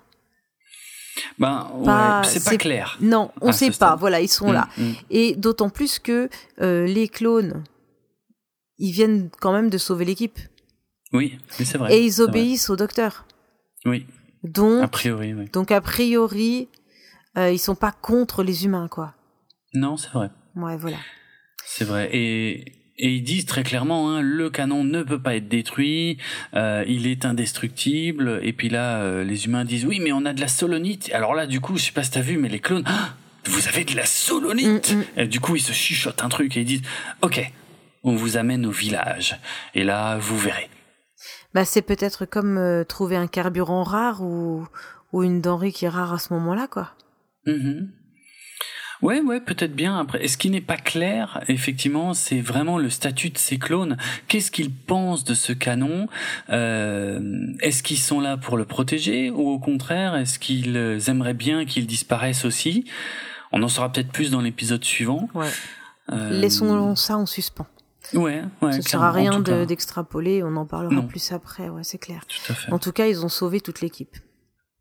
Voilà, ils ont sauvé tout le monde, ils, ils soignent les blessés, leur donnent à boire et ils les emmènent au village et euh, rencontrer le docteur Ravachol. Donc on ne sait pas du tout à ce stade ni ce qu'est le village, ni quelles sont les intentions euh, des clones ou du docteur Ravachol. Euh, pour ça, il faut traverser une petite faille. Euh, donc là, ils sont obligés de ressortir à l'extérieur et euh, et il y a cette petite scène de tension où ils sont obligés de se cacher au fond de la faille, euh, tandis que la patrouille des Silons euh, passe juste au-dessus d'eux et ils, ils n'ont pas d'armes, ils n'ont rien. hein. Ils ne peuvent rien faire. hein. Mhm. Euh, et euh, voilà. Et on termine l'épisode sur Lucifer et Baltar. Euh, donc Lucifer qui vient dire à Baltar que un, une épave d'un vaisseau qui vient du Galactica a été retrouvée sur une petite planète. Euh, et Baltar, évidemment, comme d'habitude, lui dit "Mais oui, mais je le savais, hein, parce que moi j'avais tout fait pour qu'ils arrivent, pour qu'ils passent par là.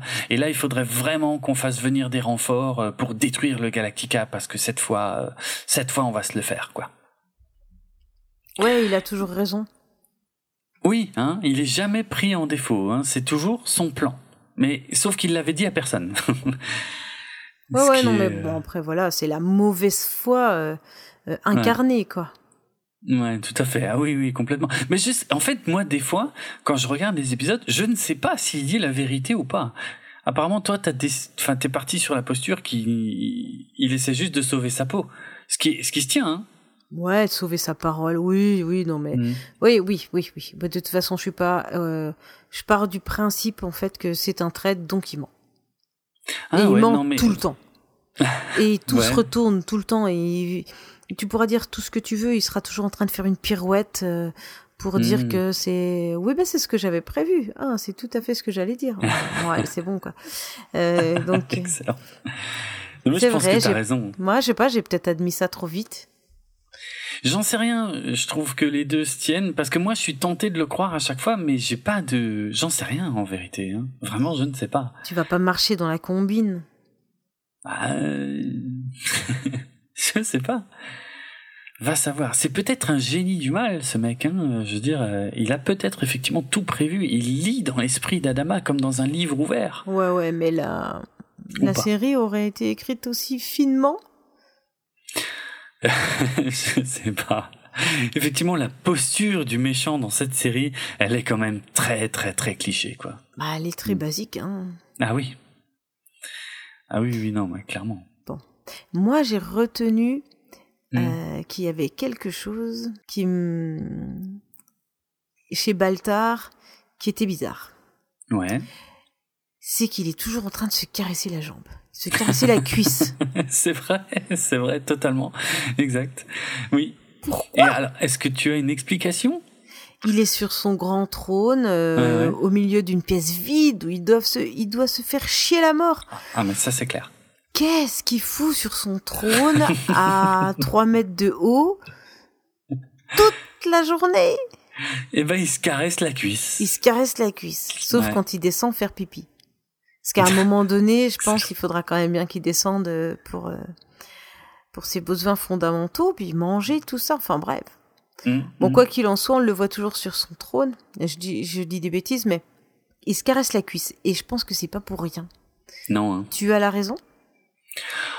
Alors, je peux pas l'affirmer avec certitude, mais enfin, j'y vois une continuité effectivement avec euh, le dernier épisode qu'on avait traité euh, au complet, tu sais, les, les tombes Oui. de Kobol, Oui. euh, où effectivement, euh, à la fin de cet épisode, il était coincé euh, dans le tombeau. Je crois que même, je me demande même si c'était pas sa jambe qui était coincée, un truc comme ça. Donc, Oui. on peut en déduire, on peut Que- en déduire, je crois qu'il a été blessé à la jambe et surtout il a été abandonné là par Adama. Et on Euh. s'aperçoit que ce tombeau n'a pas été son tombeau. Non. oh, joli.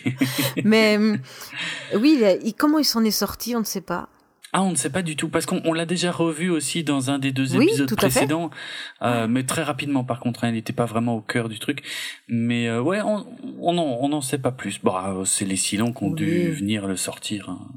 Puis bon, bah de toute façon, il faut bien que le méchant s'en sorte. Il peut pas mourir tout de suite, quoi. Ouais, tout à fait. Donc Mais, voilà. euh, Donc toi, tu penses que euh, le fait qu'il se caresse la cuisse, c'est un clin d'œil à comment il s'est sorti de- du tombeau? Ah ouais, ouais, ouais. Ouais, ouais. Parce que je, je crois même à vérifier, euh, je sais plus si c'est dans le suivant ou dans un des épisodes suivants, mais quand on va le voir marcher, on verra qu'il boite. D'accord. Euh, donc euh, voilà, on, on- on le redira au cas où, mais je suis quasi sûr de ça. Et euh, non, non, j'y vois vraiment un lien. Et surtout, euh, je crois que les dernières paroles qu'il prononce euh, à la fin de l'épisode sont clairement destinées à Adama, et on sent qu'il veut vraiment se venger euh, d'Adama qui l'a laissé dans ce tombeau, quoi, qu'il a laissé pour mort dans ce tombeau. Oui, et il dit quoi du coup? Je me souviens pas. Ah merde, je suis désolée. Je voulais pas te, je voulais Non, pas te pas poser une question qui allait te. Non, non, euh, je me souviens pas, mais en tout cas, euh, c'est un truc dans le genre, cette fois, je te tiens, Adama, tu sais, un truc dans le genre, euh, je crois. Hum, hum, hum. Je t'aurai un jour. Ça... plus et, joli. tu- et ça fait penser au. Ah oui, c'est ce que je t'ai dit la dernière fois. Ça fait penser à, à, le méchant dans l'inspecteur Gadget. Ouais, le docteur Mad. Ouais, voilà. Ah, Mm. qui, qui avait juste sa grosse main là et son gros Ouais. trône. Et il ça. disait quelque chose. euh, Je t'aurai Gadget. Ou Je sais Mhm. pas quoi. Enfin bon. Mais c'est exactement ça, hein, c'est vrai. Hein. Et c'est c'est une posture de méchant qui est Mm. extrêmement classique à l'époque, surtout dans des dans des séries comme ça. Ouais. Ouais. Oui, où ils ont des, des esclaves qui travaillent pour eux, ou alors ils ont des, des seconds euh, qui sont à leurs ordres, quoi. Comme là, on a Mm, Lucifer, quoi.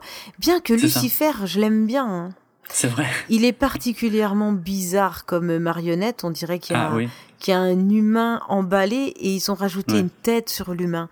Enfin bref, Ouais. c'est le costume, Ouais, je ça. pense, le plus moche de la série. Clairement. Mais euh, j'aime bien son personnage. J'aime bien sa façon de parler. Il se fout de sa gueule à Baltar. ouais, hein. mais c'est ça. Ouais, ouais, ouais. ouais. Parce que lui, il a été mis là, il a pas choisi, quoi. On lui a dit, Mhm. tu seras le, tu seras l'adjoint à Baltar, son sous-fifre, mais ça Ouais. le fait chier, quoi. Il, il accorde pas de crédit à Baltar, ça se voit.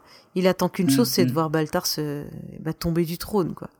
Ouais, je pense effectivement. euh, Non, mais l'écriture de Lucifer est très rigolote. Effectivement, il y a beaucoup de beaucoup de sarcasme dans ce qu'il dit. Tout à fait.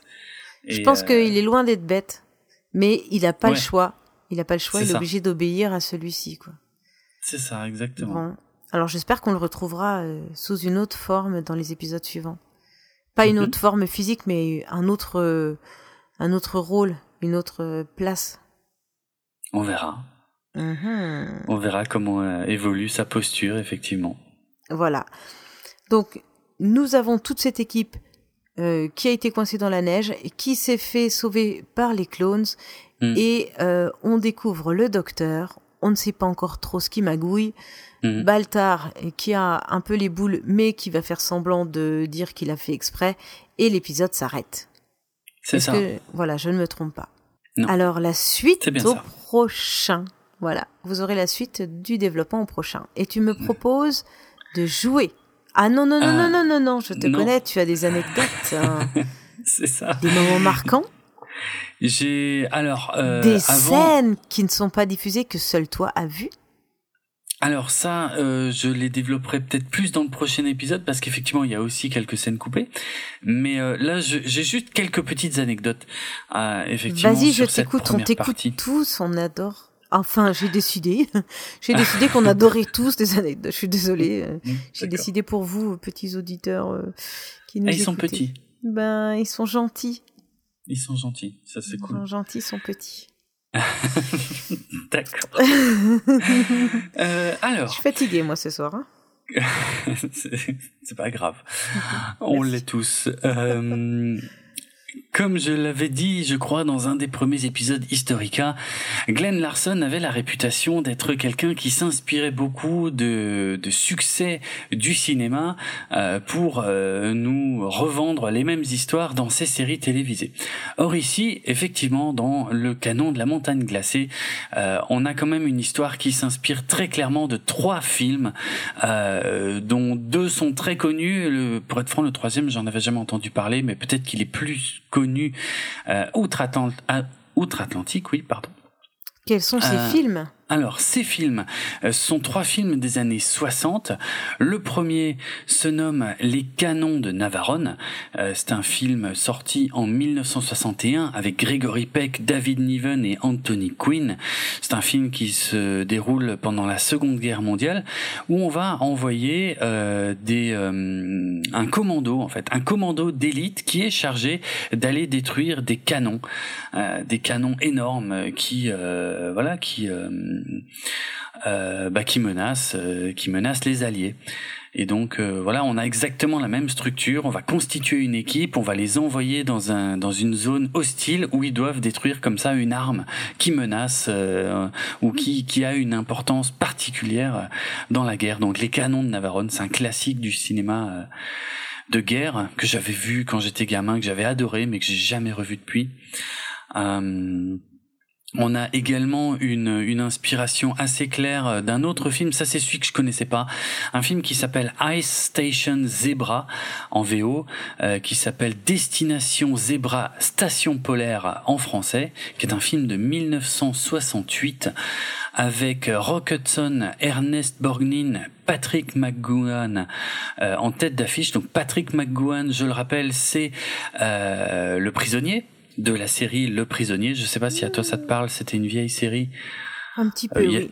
Ouais, il y avait eu un remake d'ailleurs qui, euh, qui je crois, avait pas été très bien accueilli, mais euh, c'est une vieille série euh, de science-fiction euh, assez mystérieuse et euh, alors je vais pas le, allez, je vais faire du teasing. Je pourrais le dire tout de suite ici, mais euh, il y a, euh, y a un lien assez net entre la série Le Prisonnier et la série Battlestar Galactica de 2003.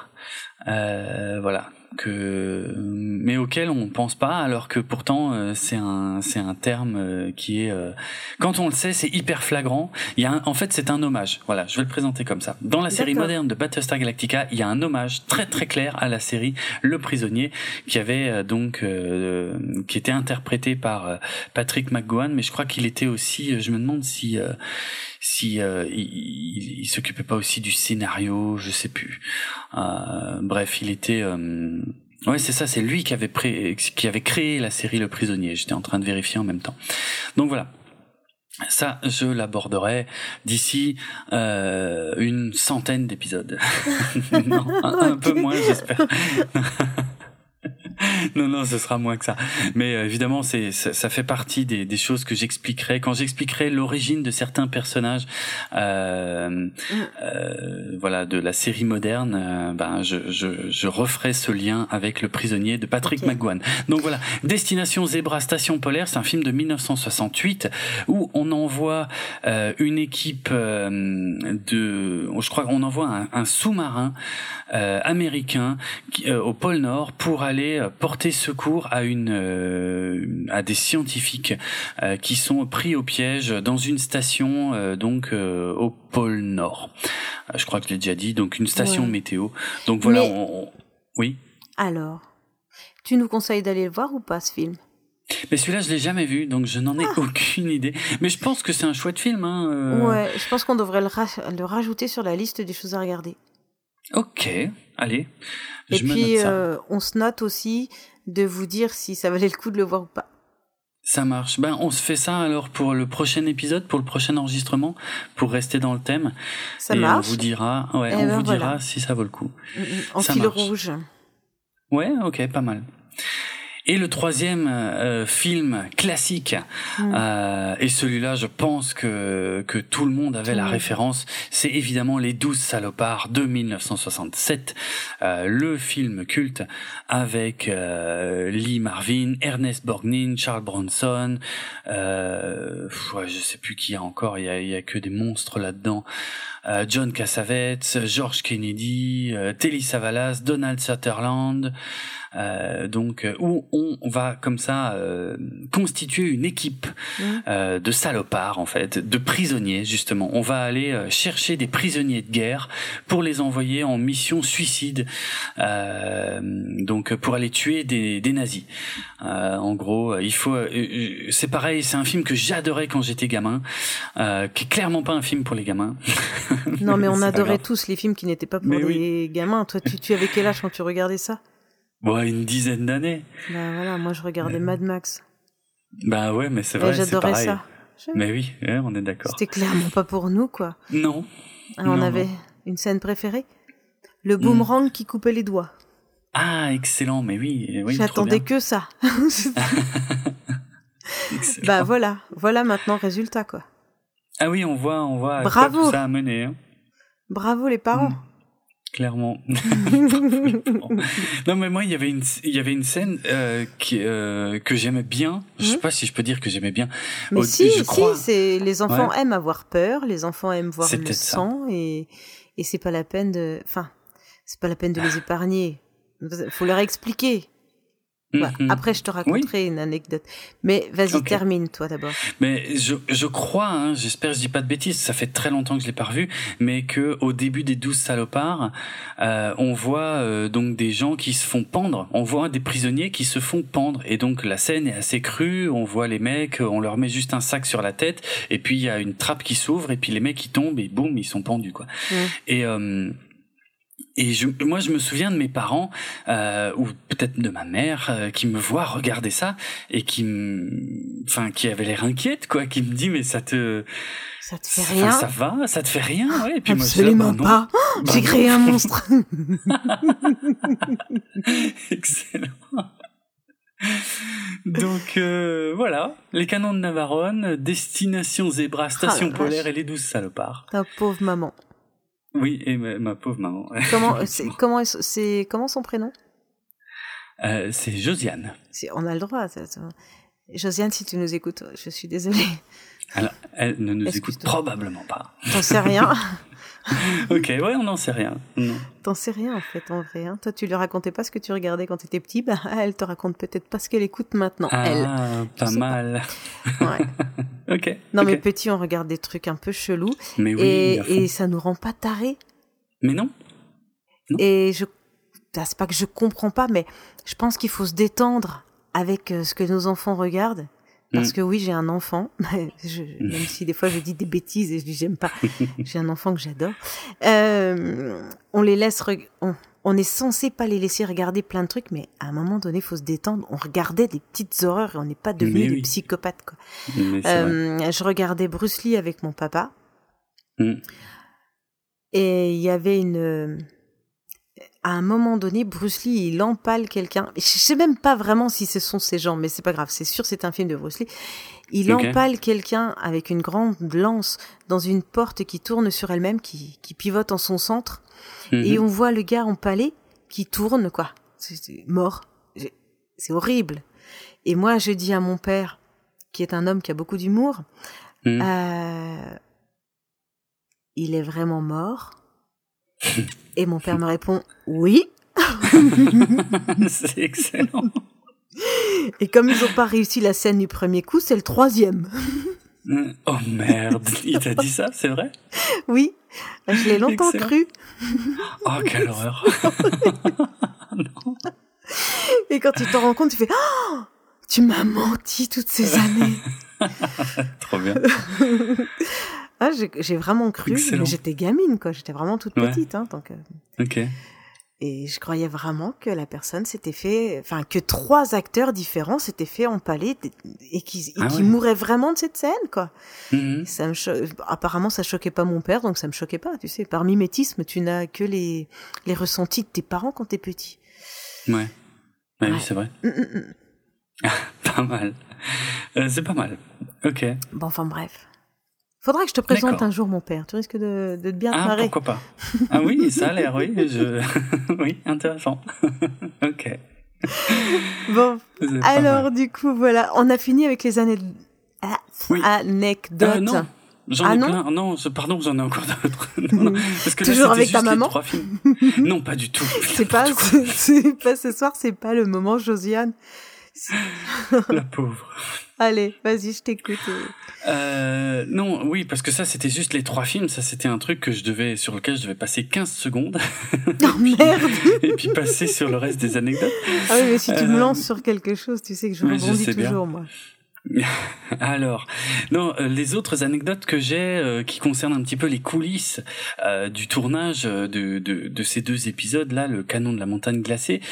par exemple, on sait, et, et c'est, ça va te paraître très bizarre, on sait que cet épisode, apparemment, il a été tourné en deuxième. C'est enfin, c'est le deuxième épisode de la de la série qui a été tournée, c'était celui-là, c'est-à-dire juste après le téléfilm original. Euh, donc ça n'a pas été tout à fait tourné dans l'ordre de diffusion. Et euh, ce qu'on sait, euh, c'est que une partie des scènes qui avaient été tournées à l'origine ont été retournées, ont été réécrites entre temps et ont été retournées beaucoup plus tard. Et et ça, euh, tu feras, euh, tu feras gaffe euh, dans la deuxième partie de l'épisode. Et j'invite nos auditeurs à être attentifs à ça aussi, parce qu'on peut voir la différence entre les parties qui ont été tournées à l'origine, donc qui ont été tournées tout de suite après le, téléfilm, et les parties qui ont été retournées quelques mois plus tard ou quelques semaines plus tard. on le voit tout simplement à la longueur des cheveux de Starbuck. Si on fait Ouais, si on fait bien attention, Starbuck n'a pas du tout la même longueur de cheveux d'une d'une scène à l'autre et c'est euh, ouais, il n'y a pas besoin d'être euh, enfin, si on le sait pas, on fait pas trop gaffe, mais si quand on le sait, la différence est quand même assez visible. Mmh, mmh, mmh, Donc euh, voilà, je vous invite ou si vous revoyez cet épisode ou si vous regardez la deuxième partie à, à regarder la, la, la, différence de longueur des cheveux de Starbuck qui indique ce qui a été tourné à l'origine ou ce qui a été retourné plus tard.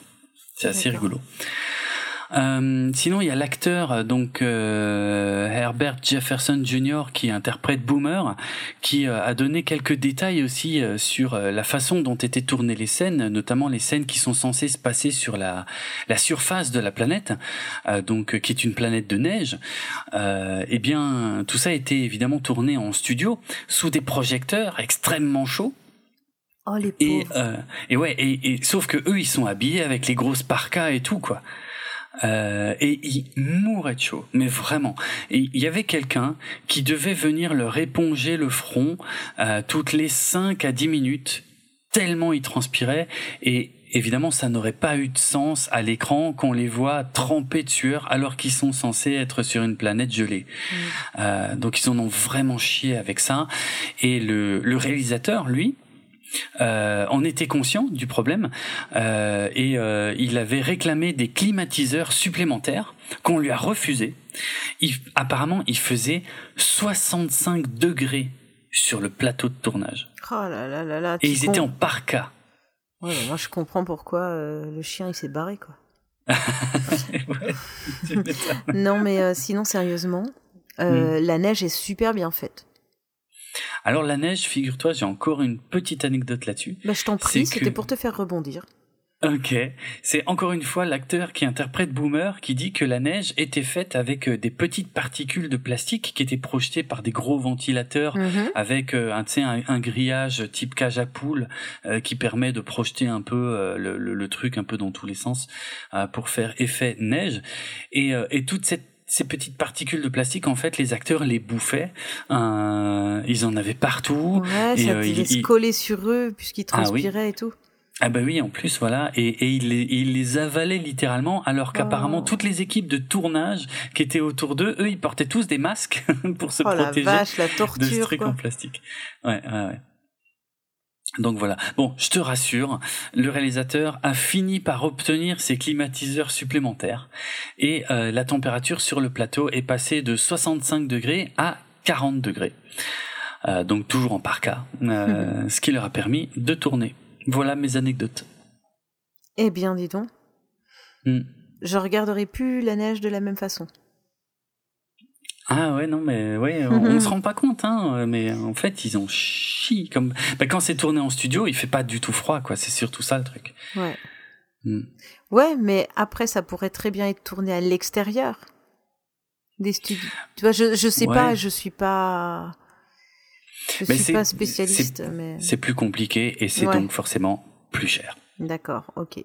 Bon. Et sur une série c'est plus rare surtout à l'époque hein, je veux dire c'est des Hmm. séries qui étaient quasi intégralement tournées en studio il y avait pas de quasiment pas d'extérieur quoi. Ah, ok, d'accord. Est-ce que nous avons fait le tour de ce que tu voulais dire? Oui Oui? Oui oui. Un petit moment marquant dans, ce, dans cet épisode 8 Écoute, il y a un truc que j'aime bien à la fin, c'est quand ils sont tous au fond du ravin et qu'ils attendent que la patrouille des Silons passe et que je trouve que c'est une des premières fois dans la série où on ressent vraiment le danger, où, où Mhm. vraiment euh, il y a une vraie tension, euh, plus qu'il y en a eu euh, depuis le début de la série, je trouve, et que vraiment il n'y a pas d'échappatoire. euh, S'ils se font capter, ils sont morts direct. Ils ne peuvent rien faire. Et voilà, je trouve que cette scène marche bien, je l'aime bien. Mhm. Et toi D'accord. Euh, moi, ce que j'ai, ce que j'aime bien, c'est, euh, c'est, à nouveau euh, d'amener une nouvelle, un nouvel, euh, un nouveau sujet en fait. Les clones, tout ça. Ah les... Ouais, ouais, j'aime bien. Bon, alors là, je peux pas trop en parler ou développer. On verra dans l'épisode suivant, mais j'ai bien aimé cette, cette approche Mhm. et ces nouveaux questionnements. Ouais, ils, ils- bah, ils essaient de nouvelles choses euh, effectivement dans les épisodes et c'est euh, Et puis c'est pas trop con, mais on verra ça après. c'est vrai. On verra ça Ouais, après. c'est vrai. Ouais, ouais, c'est euh, c'est pas superficiel quoi. Mhm, exact. Voilà. Donc euh, oui, vivement le prochain. Ça marche. Non, non, vraiment, je te dis, euh, ça y est, je suis passée du côté. Comment je te dirais Je suis passée du côté euh, découverte de la série à je, je suis en train de m'ancrer et euh, et c'est sympa. Cool. Ok, ça me fait plaisir. Euh, ce qui n'empêche que euh, tu as le droit de penser ce que tu veux de Battlestar Galactica. C'était aussi le but de ce truc-là. Mais si ça te plaît, c'est quand même un peu plus cool. T'essayes de me faire me retourner pour que je recommence à dire du mal? Pas du tout, pas du tout. De toute façon, Starbucks en prend déjà assez plein la gueule. Eh non, là, Euh, moins, ouais, non, moins. moi, vrai, non, attends, là, j'ai été super gentille. Non, c'est vrai, c'est vrai. Alors, Je dis n'importe quoi. Non, c'est vrai. je sais pas. Non, c'est cool. Il me semble. J'ai euh, vomi sur personne. Presque personne. Presque. Voilà. Ok. Pourvu que ça dure. Mais je dis ça et en, vrai- en vrai, euh, non, on- tu, tu fais ce que tu veux. C'est ça qui est intéressant. ok. Bon, T'es prêt moi je suis prêt. L'interro, trois questions. Allez, c'est parti pour l'interro jingle. Ouais, alors, trois questions sur euh, Battlestar Galactica. Euh, donc, une très facile, une moyenne, une très difficile, voire pas loin d'être impossible à cause de cette putain de VF. Euh, bref, mais euh, je le fais pas forcément exprès. Ce n'est pas grave parce que moi j'ai vu la VF, mais peut-être que ceux qui nous écoutent Mhm. ont vu la VO et de toute façon les questions j'y réponds, mais elles sont pour, eux, pour jouer. Ouais, Donc C'est vous, dans vos petites oreilles, qui jouez. ok. Alors, première question. Comment s'appelle un loup dans l'univers de Battlestar Galactica?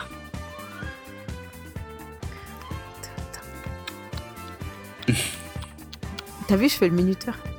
Ah, c'est vrai. Ah, bah oui, le fameux minuteur. C'est cool. Tu- Je ne sais pas. non, tu ne sais pas.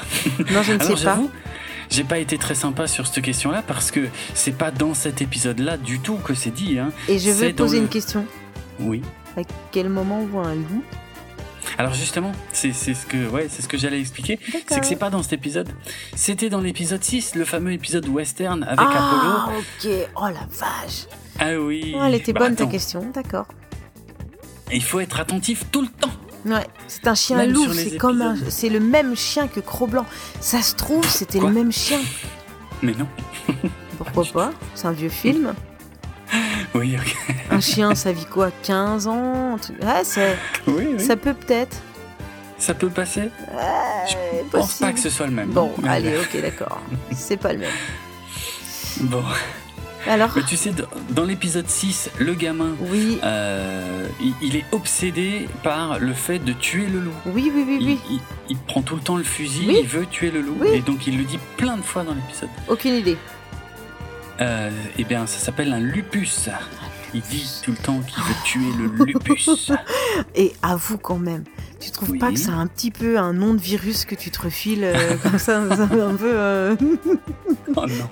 un peu chelou quoi Mais non. Ok, donc euh, tu es en train de nous parler d'une maladie sexuellement transmissible ou un truc comme ça, c'est ça, C'est ça. Ça. Mais tu sais, attends, dans Doctor House, il il parle euh, d'un lupus. Ils le disent, non, régulièrement. Je crois pas que ce soit une MST, mais c'est un terme qui revient souvent, je crois. C'est pas non plus un chien loup. Non, alors dans Doctor House, non. c'est sûr que non. Quand Doctor House dit c'est peut-être un lupus, effectivement, je ne pense pas qu'il parle d'un loup qui traîne dans l'hôpital. Euh, Question numéro c'est- 2. Ah oui, d'accord. Donc le lupus, c'est une maladie auto-immune, effectivement. Oh pour putain, t'es allé chercher. Bah oui, je viens de regarder. euh, je viens de me souvenir qu'ils en parlaient dans Doctor House. C'est ça que j'adore avec toi. Euh, ok. Alors, question numéro 2. Attention.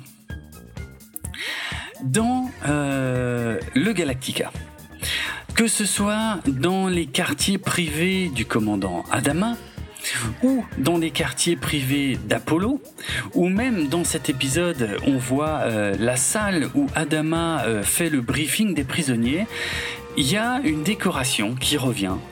Euh, donc dans toutes ces pièces, c'est toujours la même décoration, c'est toujours le même tableau qui est accroché au mur. Et ma question c'est, qu'est-ce qui est représenté sur ce tableau? Oh putain. On l'a déjà vu plein de fois depuis le début de la série. C'est pour ça que je pose la question parce que ça me fait beaucoup rire. Ouais, Euh, c'est vrai Ouais, et, et surtout que là, vraiment, dans cet épisode, euh, Oui. dans l'épisode 8, on le voit deux fois. On le voit une fois dans les quartiers d'Apollo et une fois dans la salle où Adama fait le briefing aux prisonniers. Il y a- Il y, a le même tableau avec le même truc dessus et ça me, ça me fait beaucoup rire ce truc parce que ça n'a Ça n'a rien à faire là? Mais je dirais pas que ça n'a rien à faire là, mais d'avoir ça comme seule décoration, c'est un, un manque d'originalité assez phénoménal. Et donc, il est aussi là euh, quand il parle au. Ah oui, il me semble. ouais. On le voit au mur. T'es en train de chercher là, hein Non. T'es en train de regarder. Ouais, Je si, fais si, le je Ah oui, c'est vrai. Ok, ah c'est pour ça Non, j'en sais attends. rien, je vois pas. euh, je vois pas, hein, parce que clairement, je suis en train de chercher. Bah, Oui. écoute, il y a des tableaux d'art abstrait, hein, mais euh, ça doit pas être ceux-là, parce qu'il y en a quatre, et Ah toi, non, t'en veux qu'un seul? Ah oui. Euh, et il y a un machin noir avec des petits damiers. Et qu'est-ce que ça peut bien Hmm. être? Ça doit être un drapeau qu'on voit pas bien. Il y a des photos, genre euh, ils ont accroché leur diapo. Putain, genre- Ah bah il y a une photo du vaisseau dans un triangle. Bah, bah, c'est ça. C'est leur vaisseau. Il y a un tableau du Galactica qui est présent dans plein de pièces différentes du Galactica. Et je trouve que d'avoir ça comme décoration, enfin moi je trouve ça idiot. Euh, C'est pour se rappeler qu'on est dans le Galactica. bah, mais ça, ça me fait surtout rire dans le dans les quartiers d'Adama en fait que le seul tableau qu'il a dans ses quartiers privés, c'est un tableau du Galactica, le vaisseau dans lequel il se trouve. Euh, les décorateurs sont pas trop trop fait chier, moi je trouve. hein. Euh, alors moi, je, je pense plutôt que ce serait euh, du fait qu'ils tournent en intérieur. Ouais. Tu vois, ils veulent remettre un petit peu d'espace dedans. Nous, on voit pas ça comme ça, mais Ah. peut-être que eux, en étant dans une salle qui, qui finalement est une pièce qui ressemblerait à une pièce de théâtre où ils sont tout le temps, Oui, c'est vrai. eh ben, euh, peut-être qu'ils ont voulu remettre un peu d'espace. Mmh, ouais, ça se tient, c'est pas mal du tout. Ok. Alors je suis nul en déco, hein, donc effectivement, euh, ouais, ouais, j'aime beaucoup cette explication. Ouais, pas mal. D'accord. Euh, moi, je Ok. sais pas si j'ai raison, si j'ai tort. hein. Non, non, mais j'aime En bien. tout cas, on a trouvé euh, le tableau. Ok. Alors, troisième et dernière question. Euh, trouvable si vous avez regardé la VO, impossible si vous avez regardé la VF. On est prêt. Euh, donc, euh, comme je l'ai dit un peu plus tôt, les Silons qui sont présents sur cette petite planète, euh, ils sont plusieurs, mais il y en a un qui est doré. Et ma question c'est, comment s'appelle le Silon doré? Il est mentionné deux fois dans la VO et dans la VF, je n'ai pas la certitude qu'il prononce son nom. En tout cas, il y a une des deux fois. Merci pour le. Je t'en prie. Elle me fait pas rire, sinon je peux plus le faire. Ah bah oui, non, pardon, chacun son, son rôle. Je recommence. oui, tu recommences depuis le début par contre. hein. je recommence le chrono. Donc, qu'est-ce que je disais? Oui, dans la VF, il y a une des fois où en VO ils disent le nom, alors qu'en VF ils disent juste le commandant. Elle se marre toute seule. J'ai rien dit du tout. Et je recherche Bon. des fois que tu l'as écrit dans le conducteur quelque part. Alors, j'essaye de ne pas commettre ce genre d'erreur. Oh, Encore bon, que. bah alors je cherche pas. Non, là, dans ce cas-là, c'est pas la peine de chercher, effectivement. Mais euh, ouais, je pourrais peut-être faire ça dans le futur, effectivement. Euh, glisser Alors- les réponses quelque part dans le conducteur, mais je te dis pas où. On attend. Euh, N'importe quoi. C'est du géocaching de... de conducteur, quoi. bon, allez, donne-nous la réponse parce que nos, nos auditeurs l'attendent avec impatience. J'imagine. Alors, Je les entends silence. trépigner. c'est vrai Mhm. Ok. Écoute. Ah, tu as une meilleure. Oui, attends. chut, Non, chut, allez, c'est bon, allez, non, je vais pas faire le trépignement à la bouche. Je t'écoute. Ok. Euh, il s'appelle Vulpa. C'est un très joli nom pour un silon. Et euh, donc c'est un centurion de commandement.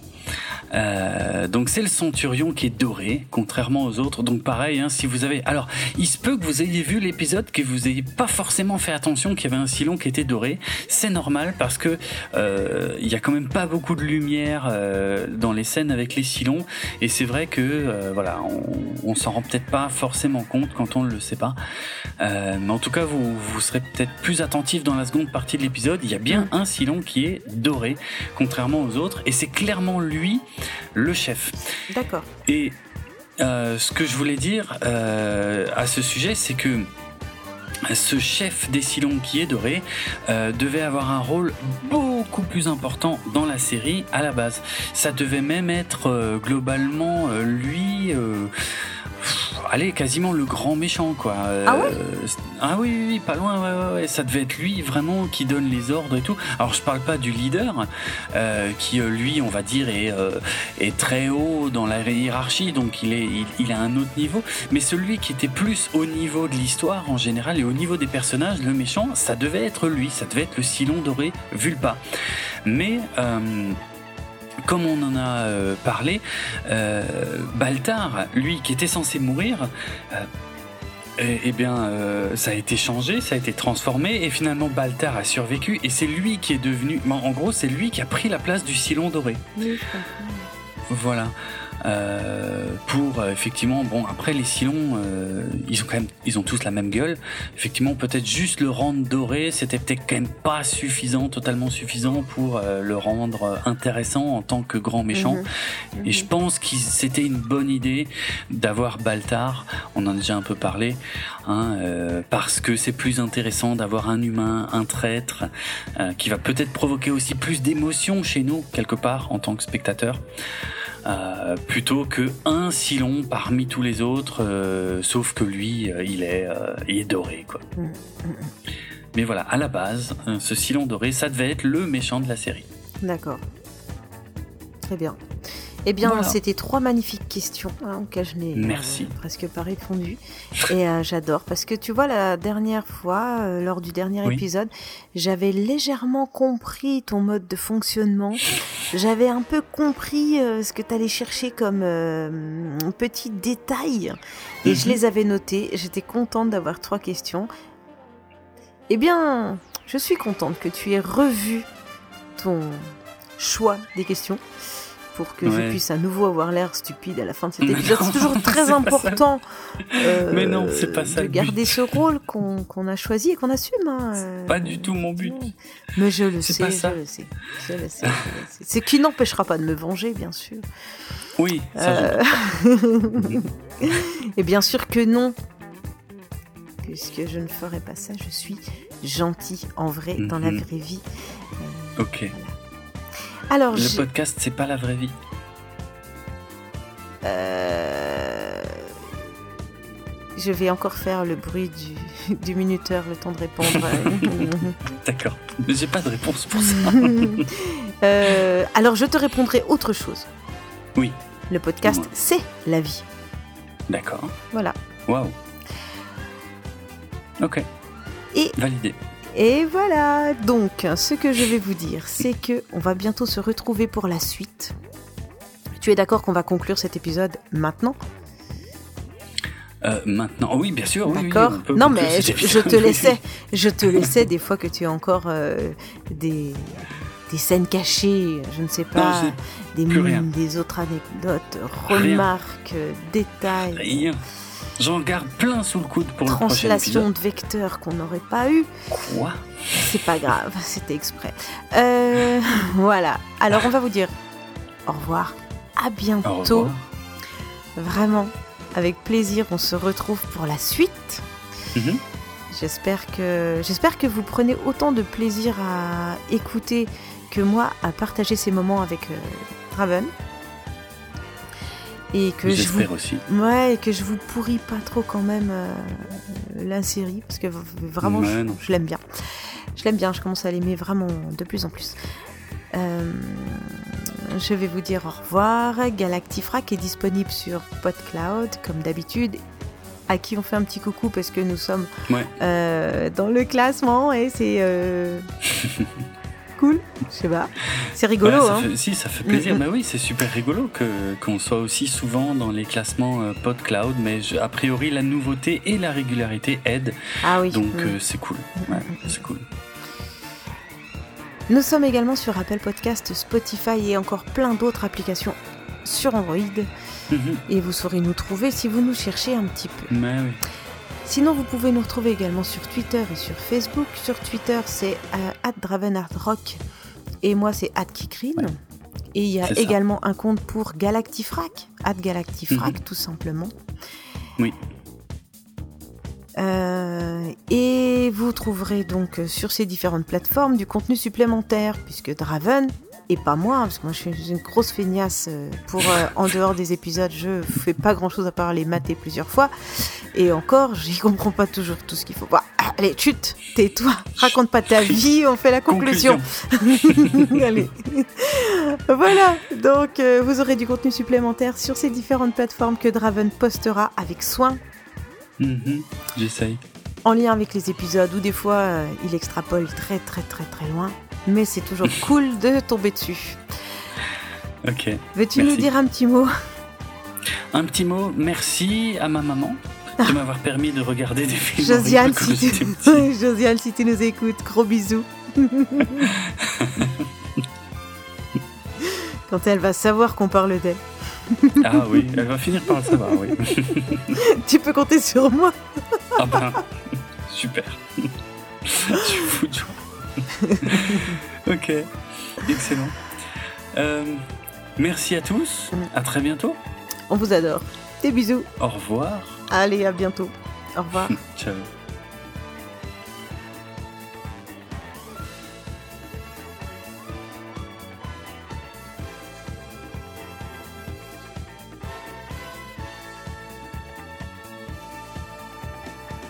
On avait dit pas les mamans